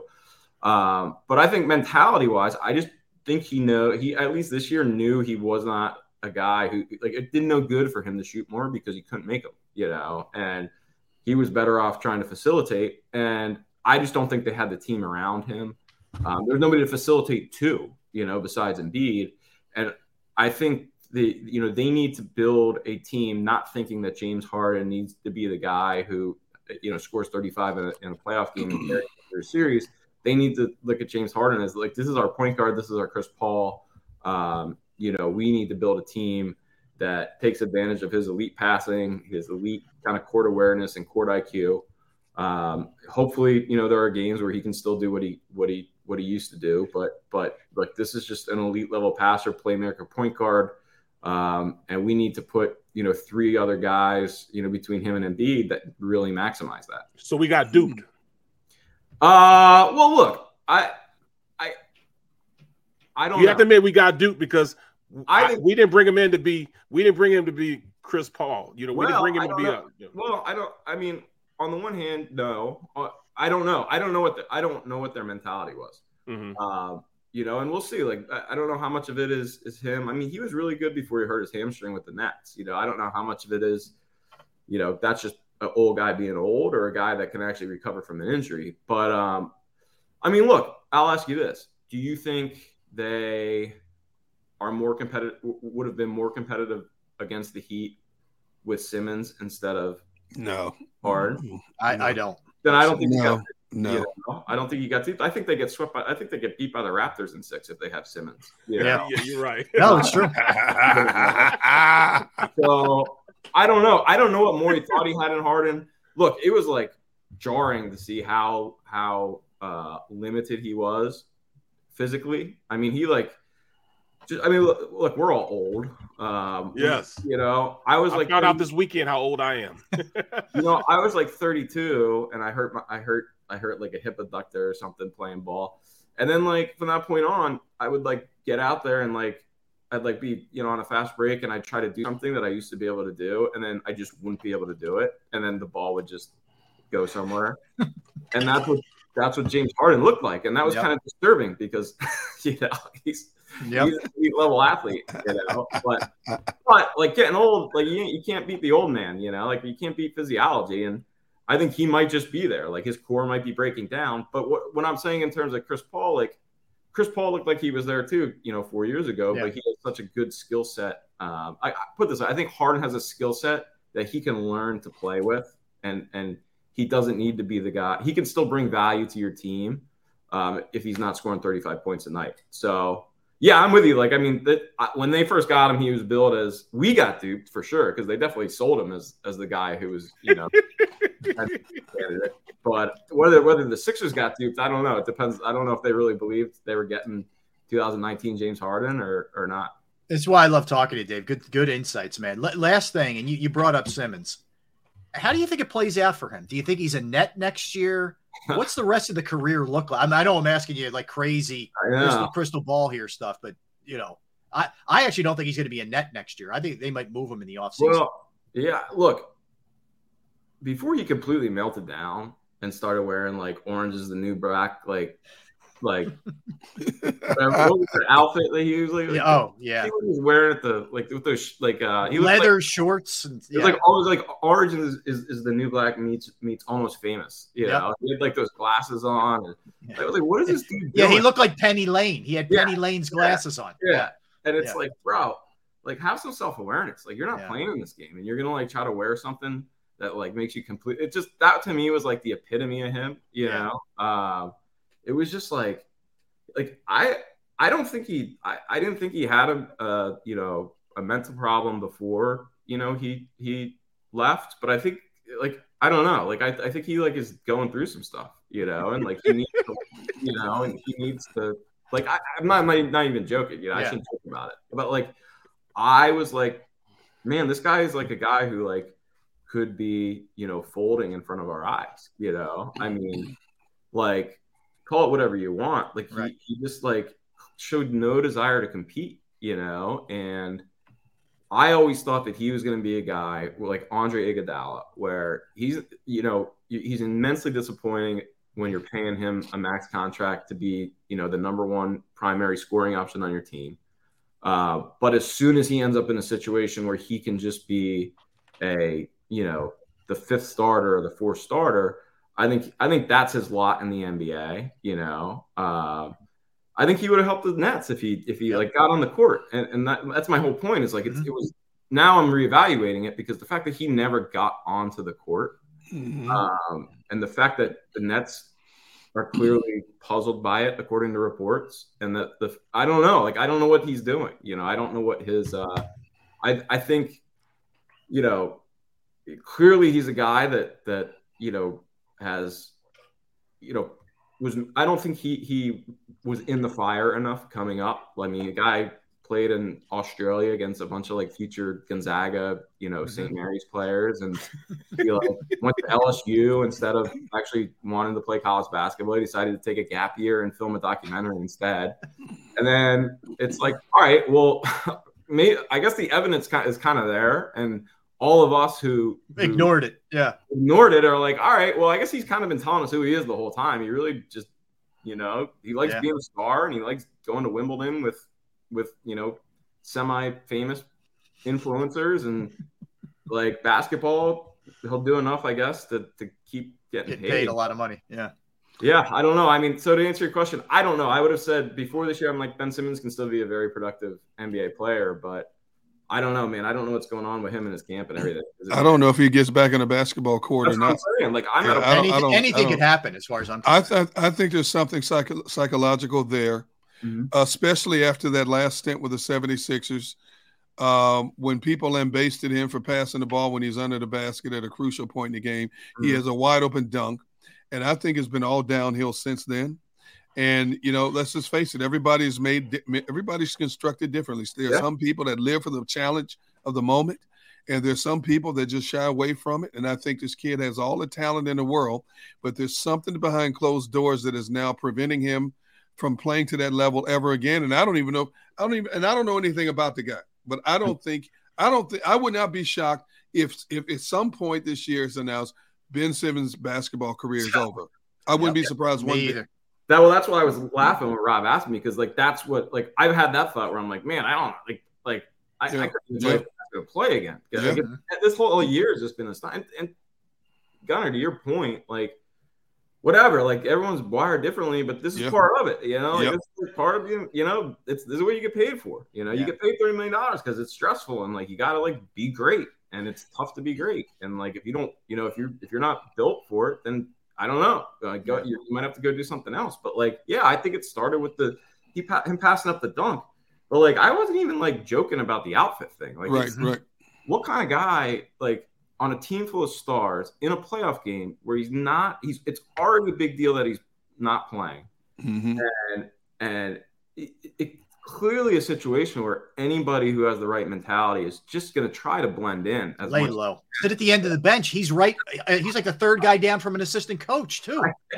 and he's there front and center wearing Yeah. orange shades and a Bahama and Bahama trunks, and it's just like, dude, what are you doing? Like Yeah. someone, he needs someone who to like pull him by the scruff and be like, yo, dude, like, I'm your friend. No, he probably had that happen. That, I'm- Yeah, I- you got I- to man up somewhere. I don't think he has that guy, Barry. You gotta, yeah, or- you gotta have friends willing to tell you the truth sometimes. Yeah. Well, Kyrie What? and, and and and what's his name? They're going. To KD are going to be Kevin like, Durant. yo, Well, Yeah, that's come on, coming. it may not have happened yet, but it'll it'll it'll get there at some point. I think mean, if you if you if you think if you think about if you look at his his his uh, history, this is a young man who's been loved everywhere he's gone. Mhm. He's had an entourage of yes people around him everywhere he's Exactly. And then all of a sudden he comes to a major market like Philadelphia and negativity rains down on him, justifiably so. He's probably never experienced anything like that. And, his, and all of a sudden he's shut down. It's Mm. just like shattered. His aura is just shattered now to the point where I don't know if anybody out there can rebuild it, to be Yeah. honest. Yeah, it's. I think it's a. It's. It's. Look, man. I. I. You know, as I think he did a lot of people dirty on his way out of here. So. I don't know. I guess I might be lying if I said I was rooting for him. But before he like, if before, he kind of punked Doc. You know, I mean, Doc- this guy mm-hmm. stands up for you. Takes takes you know bullet after Right. bullet for you. And Dave, you asked the question. You Yeah. know, really Yeah. supposedly set him off. Right, but but that was all. And then like just the rotating excuses, like it's you know Yep. he doesn't think it's going to work with Embiid. You know, it's it's mm-hmm. Doc's comment. It's this. It's that. It's you know you know whatever. Yeah, it's just like dude, like you you know at some point you're just a spoiled baby, and you know you gotta you gotta grow up. And I think Mm. I think he's I think he can. You know, I mean it's it's I think I think Ben Simmons publicly at least to me looks like a, someone who's like having a little bit of an existential crisis to, to Derrick's point Mhm. who, Mhm. you know, has never really been challenged before, gone through adversity before. And, um, you know, it, it's going to kind of be up to him to decide how he gets through it, you know? Yep. Well said, Dave. Good stuff. So what's next? What's the uh, what's our next column we'll be looking for from you? Uh, Uh, on that's, a, that's a that's a great question. i I'm going to do uh, some Sixers free agents, kind of try to answer the question that you asked me. Okay. Hopefully a little more eloquently, but like, Uh, I love your I love your work, man. I'm, I'm a huge fan. You can follow Likewise, David, brother. Yeah, Likewise. at, at Thanks, by guys. David Murphy on Twitter and of course Inquirer.com. Dave, keep up the good work. Appreciate you, bro. Thank on. you, Thank man. you, brother. had, a, had a lot of fun. See ya. Thanks. Take care, man. All right, so guys, let's get a quickie here, and uh, we'll come back. We get it. We do a bunch of stuff in open talk, man. We got to hit the stuff that's kind of coming down now, which I'll hit you guys with. We have a lot to do, so we'll get a quick timeout. We'll come back. Don't go anywhere. Sports Take, JAKIB Sports YouTube Network.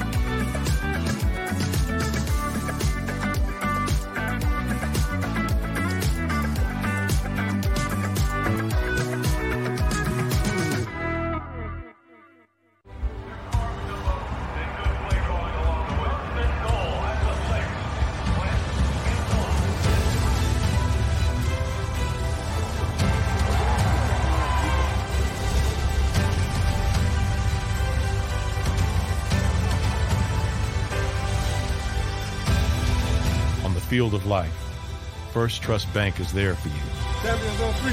One, two, three. because Philadelphia dreams deserve a Philadelphia bank.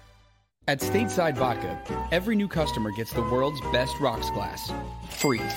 You're telling me that bottle is cut in half? You could say that.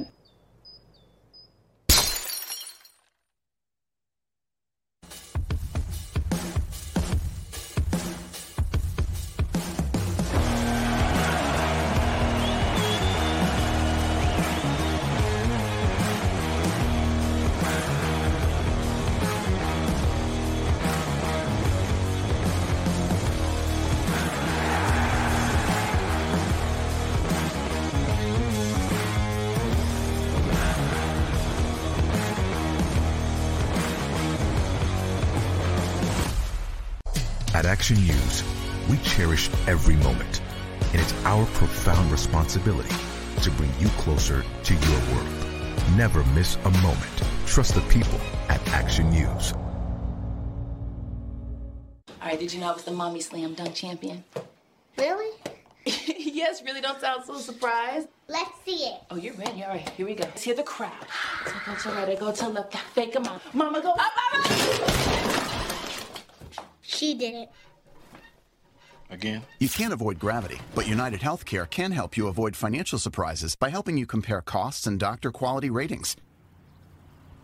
United Healthcare. Uh huh. Go for the midnight dares. Go for the game. Go for the hits. Go for the fans. Go for the win. Go to Ocean Casino Resort. Book your trip at theoceanac.com.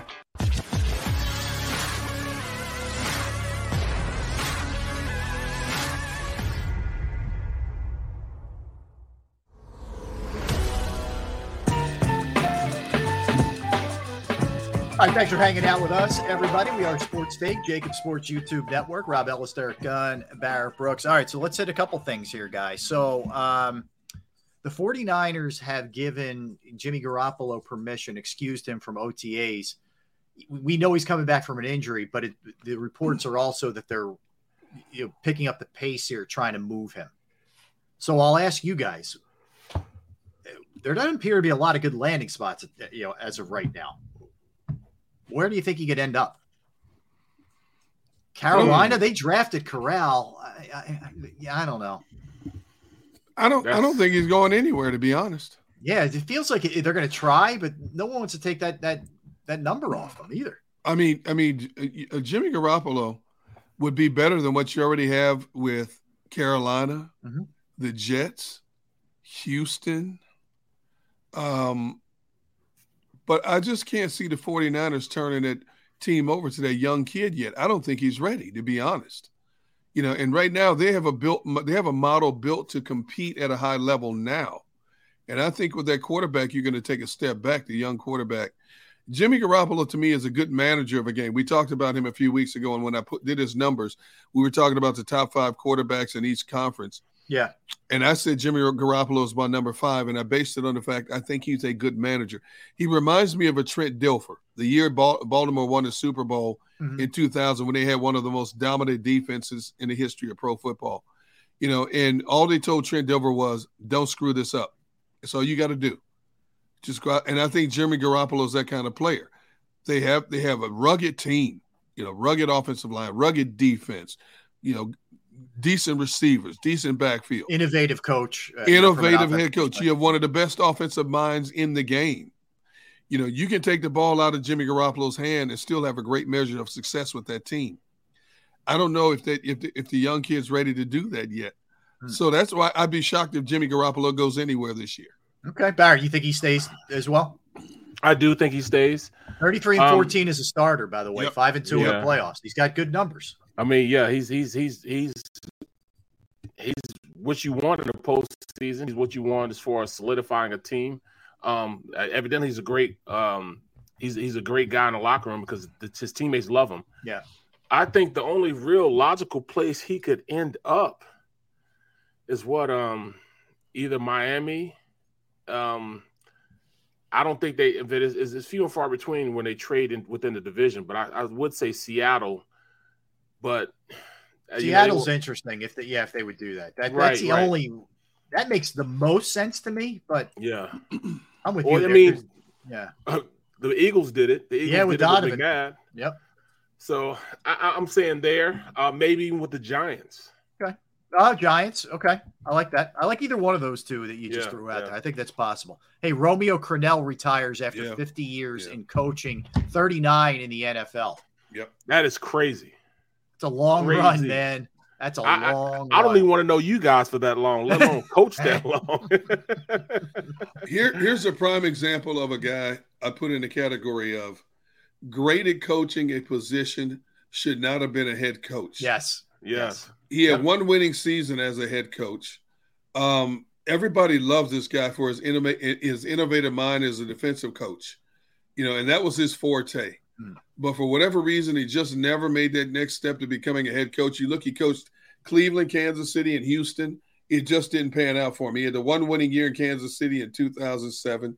Outside of that, the most wins he ever had in the season was what six? Yeah, it was. he was. He knew, some guys just aren't. You're right. They're not like Bum Phillips, son Wade. He was yeah, never cut yeah, out for yeah. it. He, he just didn't. He was a great defensive coordinator, but not a good head coach. No, um, the way it works. Rhodes, yeah. Jason Garrett. Yeah. yeah. You know, you got a lot. You got a lot of guys like that, and there's and there's nothing wrong with that. You know, uh, you know, kudos to you if you get the opportunity. But I think sometimes you're exposed once you get to that pedestal where you're calling all the shots. a team that you got total control to, to bring in your coaching staff to call the shots, to orchestrate game plans, and it doesn't pan out. You know, Romeo's had a great career, you know, and you look at some of the defenses he had in New England and other places he's been. Um, you know, kudos to him for being able to walk away from the game on his own terms. You know, that, that tells you something when you consider that, you know, he was the head coach, what, one, two, three, four, five, six, seven. He had eight seasons as a head coach. It didn't pan out. Yet people still coveted him, coveted him in terms of being on their coaching staff because of what he brings to the table defensively. That's respect at its finest right there. So kudos to him for him being able to ride off into the sunset on his own terms. Yeah, interesting. And, and so staying in the NFL, guys. So there's a 24th woman who has uh, brought about a civil suit Oh, against Sean Watson. You know, here's the, the the problem. I think the league is in. You if you hand down a suspension now four or six games, and these things keep dropping, these you know, there's more and more of these civil suits that keep coming down. Like, what do you do? Oh, we're gonna add two on to it, or, or we shouldn't have done it. Like, I, I, I don't know. Like, eh, can you can you start the year with him? Like, what do you do here with this guy? And and man, does this look bad for Cleveland? Even if it's not, you know, we all know. I don't know what happened. I'm just saying, 24 now. That's a tough number to just kind of, you know. my, my big concern is why are all these allegations coming out of the woodworks late? The latest one, just for whatever it's worth, the latest Okay. one it is off the heels of, I guess it was Real Sports. I don't know exactly what show it was on HBO. I think it was Real Sports. I didn't see the episode, but um, she essentially saw his his uh, attorney on there, and and the way it was portrayed, and it really set her off and, and angered her. And I get that, but why why are all these coming out late? You see what I'm saying? Why Yeah. did these come out like right after they happened? You know, and I understand a lot of times a person doesn't want to be the initial one to to file a lawsuit because you're thinking number one i'm going up against a high profile successful uh, athlete.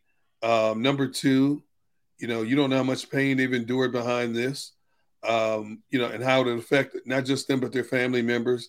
But it's it's amazing how all of a sudden he signs a 230 million dollar contract with the cleveland browns. Now you're starting to see more allegations trickle out and, and let me go on record before anybody gets in the chat saying I'm condoning what Deshaun Jackson did or allegedly did. Watson, Watson, yeah, Um, Deshaun Watson, you know, allegedly did. As a husband and a father of two daughters, I don't condone sexual assaults in any way, shape, or form. But the speculation has to be out there. Why didn't these things surface sooner rather than later? That's all I'm asking. You know, I'm not I'm not taking sides in any way, shape, or form. And you know, it, falls under the category of you know you're, you're innocent until proven guilty. There's a whole lot of allegations out there now. A couple of what? A couple of courts in Houston through the case have already thrown the case out. Won't even touch the case. Well, they, it- yeah. you know they don't do that unless they look at every aspect possible every stone unturned and, and say okay this is a viable case or you know what there's too many gray areas here yeah. so if, if courts are throwing it out before it even gets to trial that's that's a big question mark to me as well yeah Well, question mark, yeah, and also, you know, why are they all represented by one lawyer? You know, um, Yeah. there aren't other lawyers that want to get in. You know, this right, right. Um, I, to me, I, Yeah, I think there's a lot of unknowns Yeah, uh, here. yeah, it's too Uh, many and, unknowns, yeah. and I just I just brought it up simply because I don't know what the league does with this.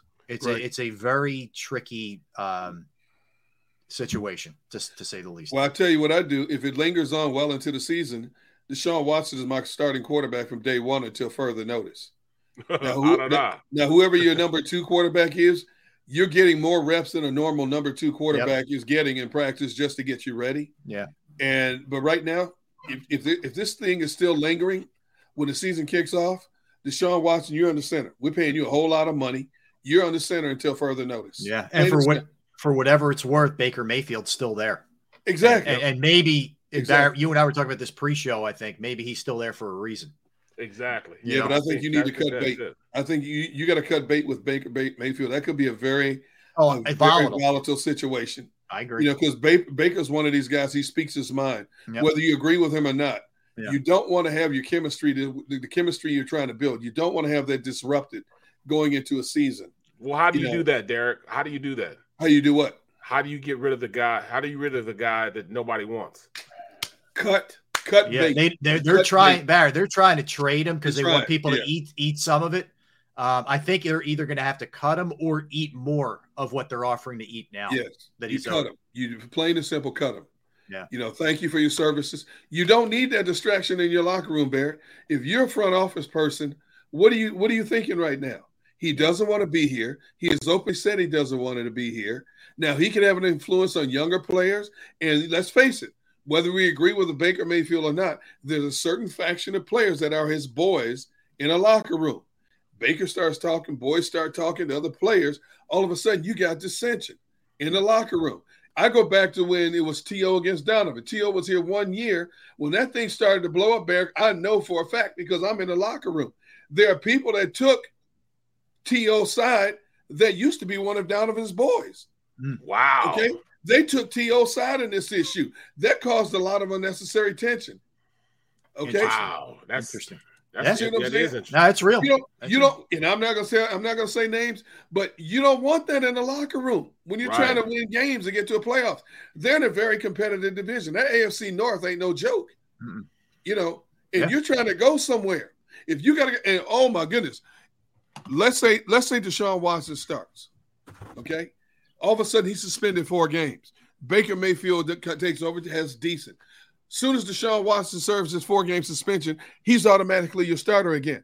What kind of tension is that creating in your locker room? Well, I, Kevin Stefanski, good luck because you you have headaches Exactly. out the wazoo, man, heading into this season. You do. Uh, it, it- it's going to be tough, man. That's a tough situation. All right, I want to jump around to a couple other things. Looks like Rasheed Wallace is going to be named an assistant coach with the Lakers with Darvin Ham, who they they played together on that Pistons team that won at no four with Larry Brown as the head coach. Rasheed was an assistant at Memphis with Penny Hardaway in college. Now he's jumping back to the pros as an assistant coach. So Philly guy, thought I'd throw it out there. Okay. All right. Rasheed had it that way. Good for him. Um, yeah, no, no doubt. Um, all right, so a couple other things. Uh, it it broke yesterday that Quinn Snyder is going to be stepping away in Utah. He's got. I don't think he's going to coach this year, guys. He's got to. He's got to have his hip replaced or surgery on his hip. That's pretty serious.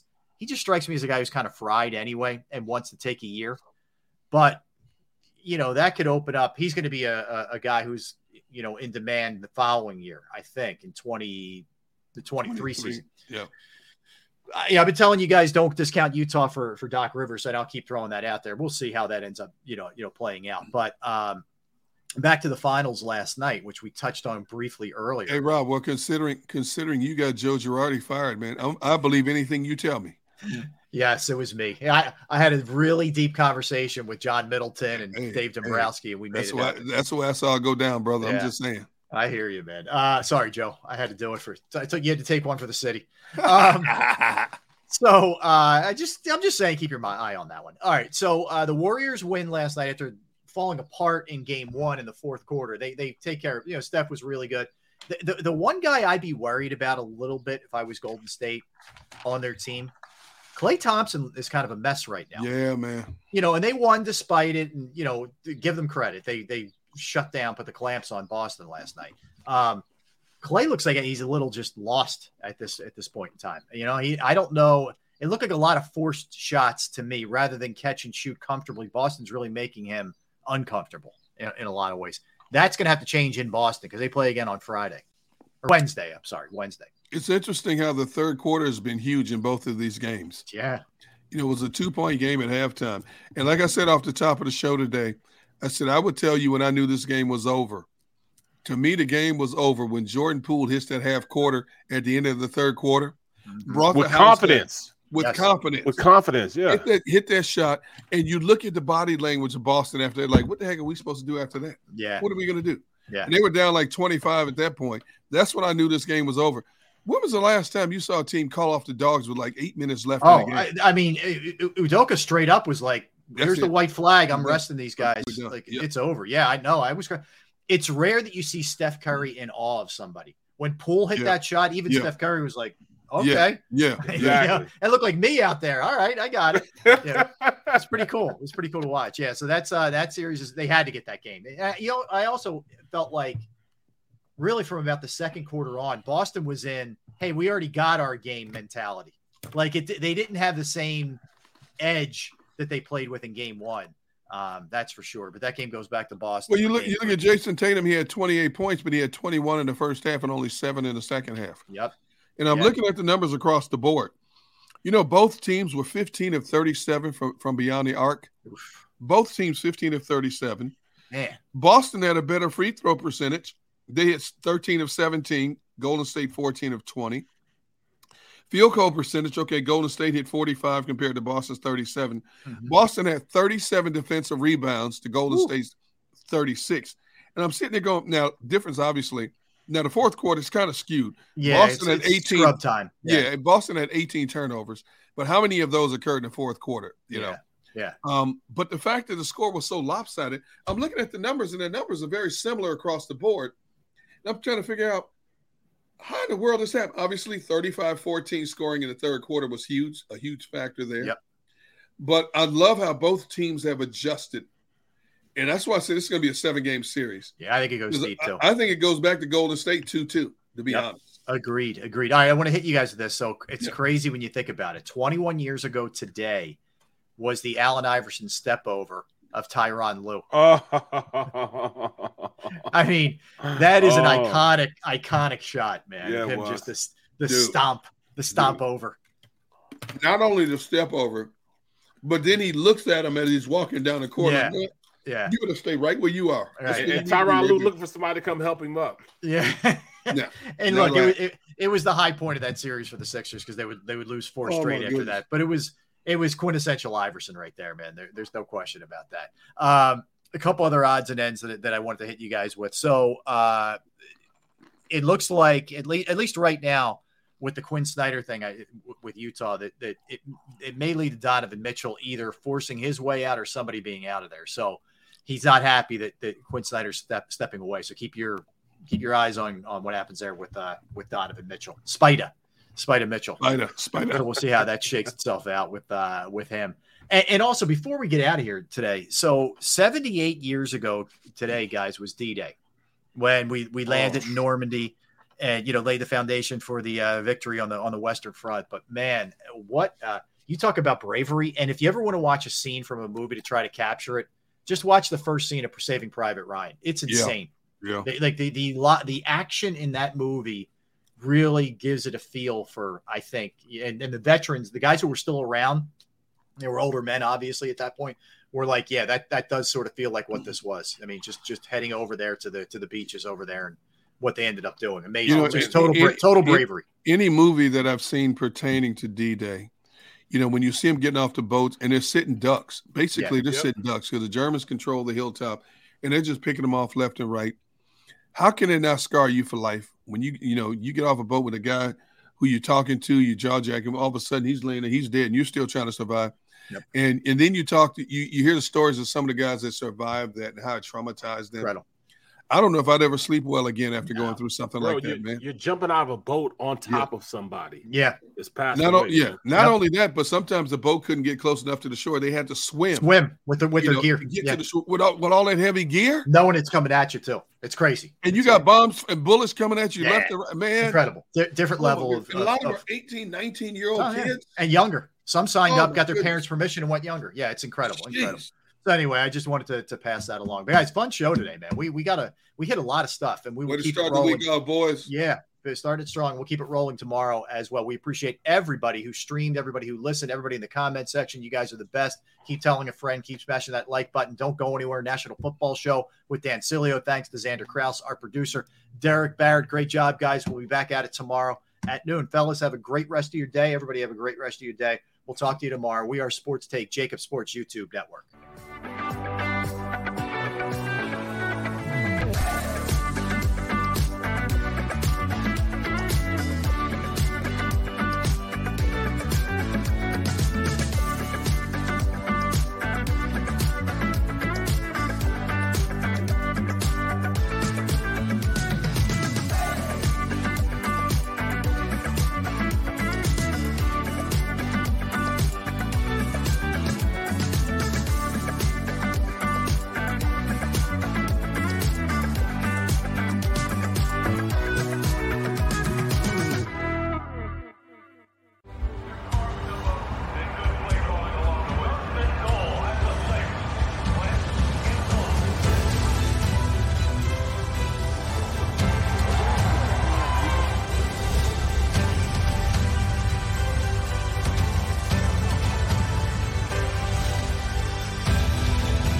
Field of life, First Trust Bank is there for you. Champions on three. One, two, three. Because Philadelphia dreams deserve a Philadelphia bank. At Stateside Vodka, every new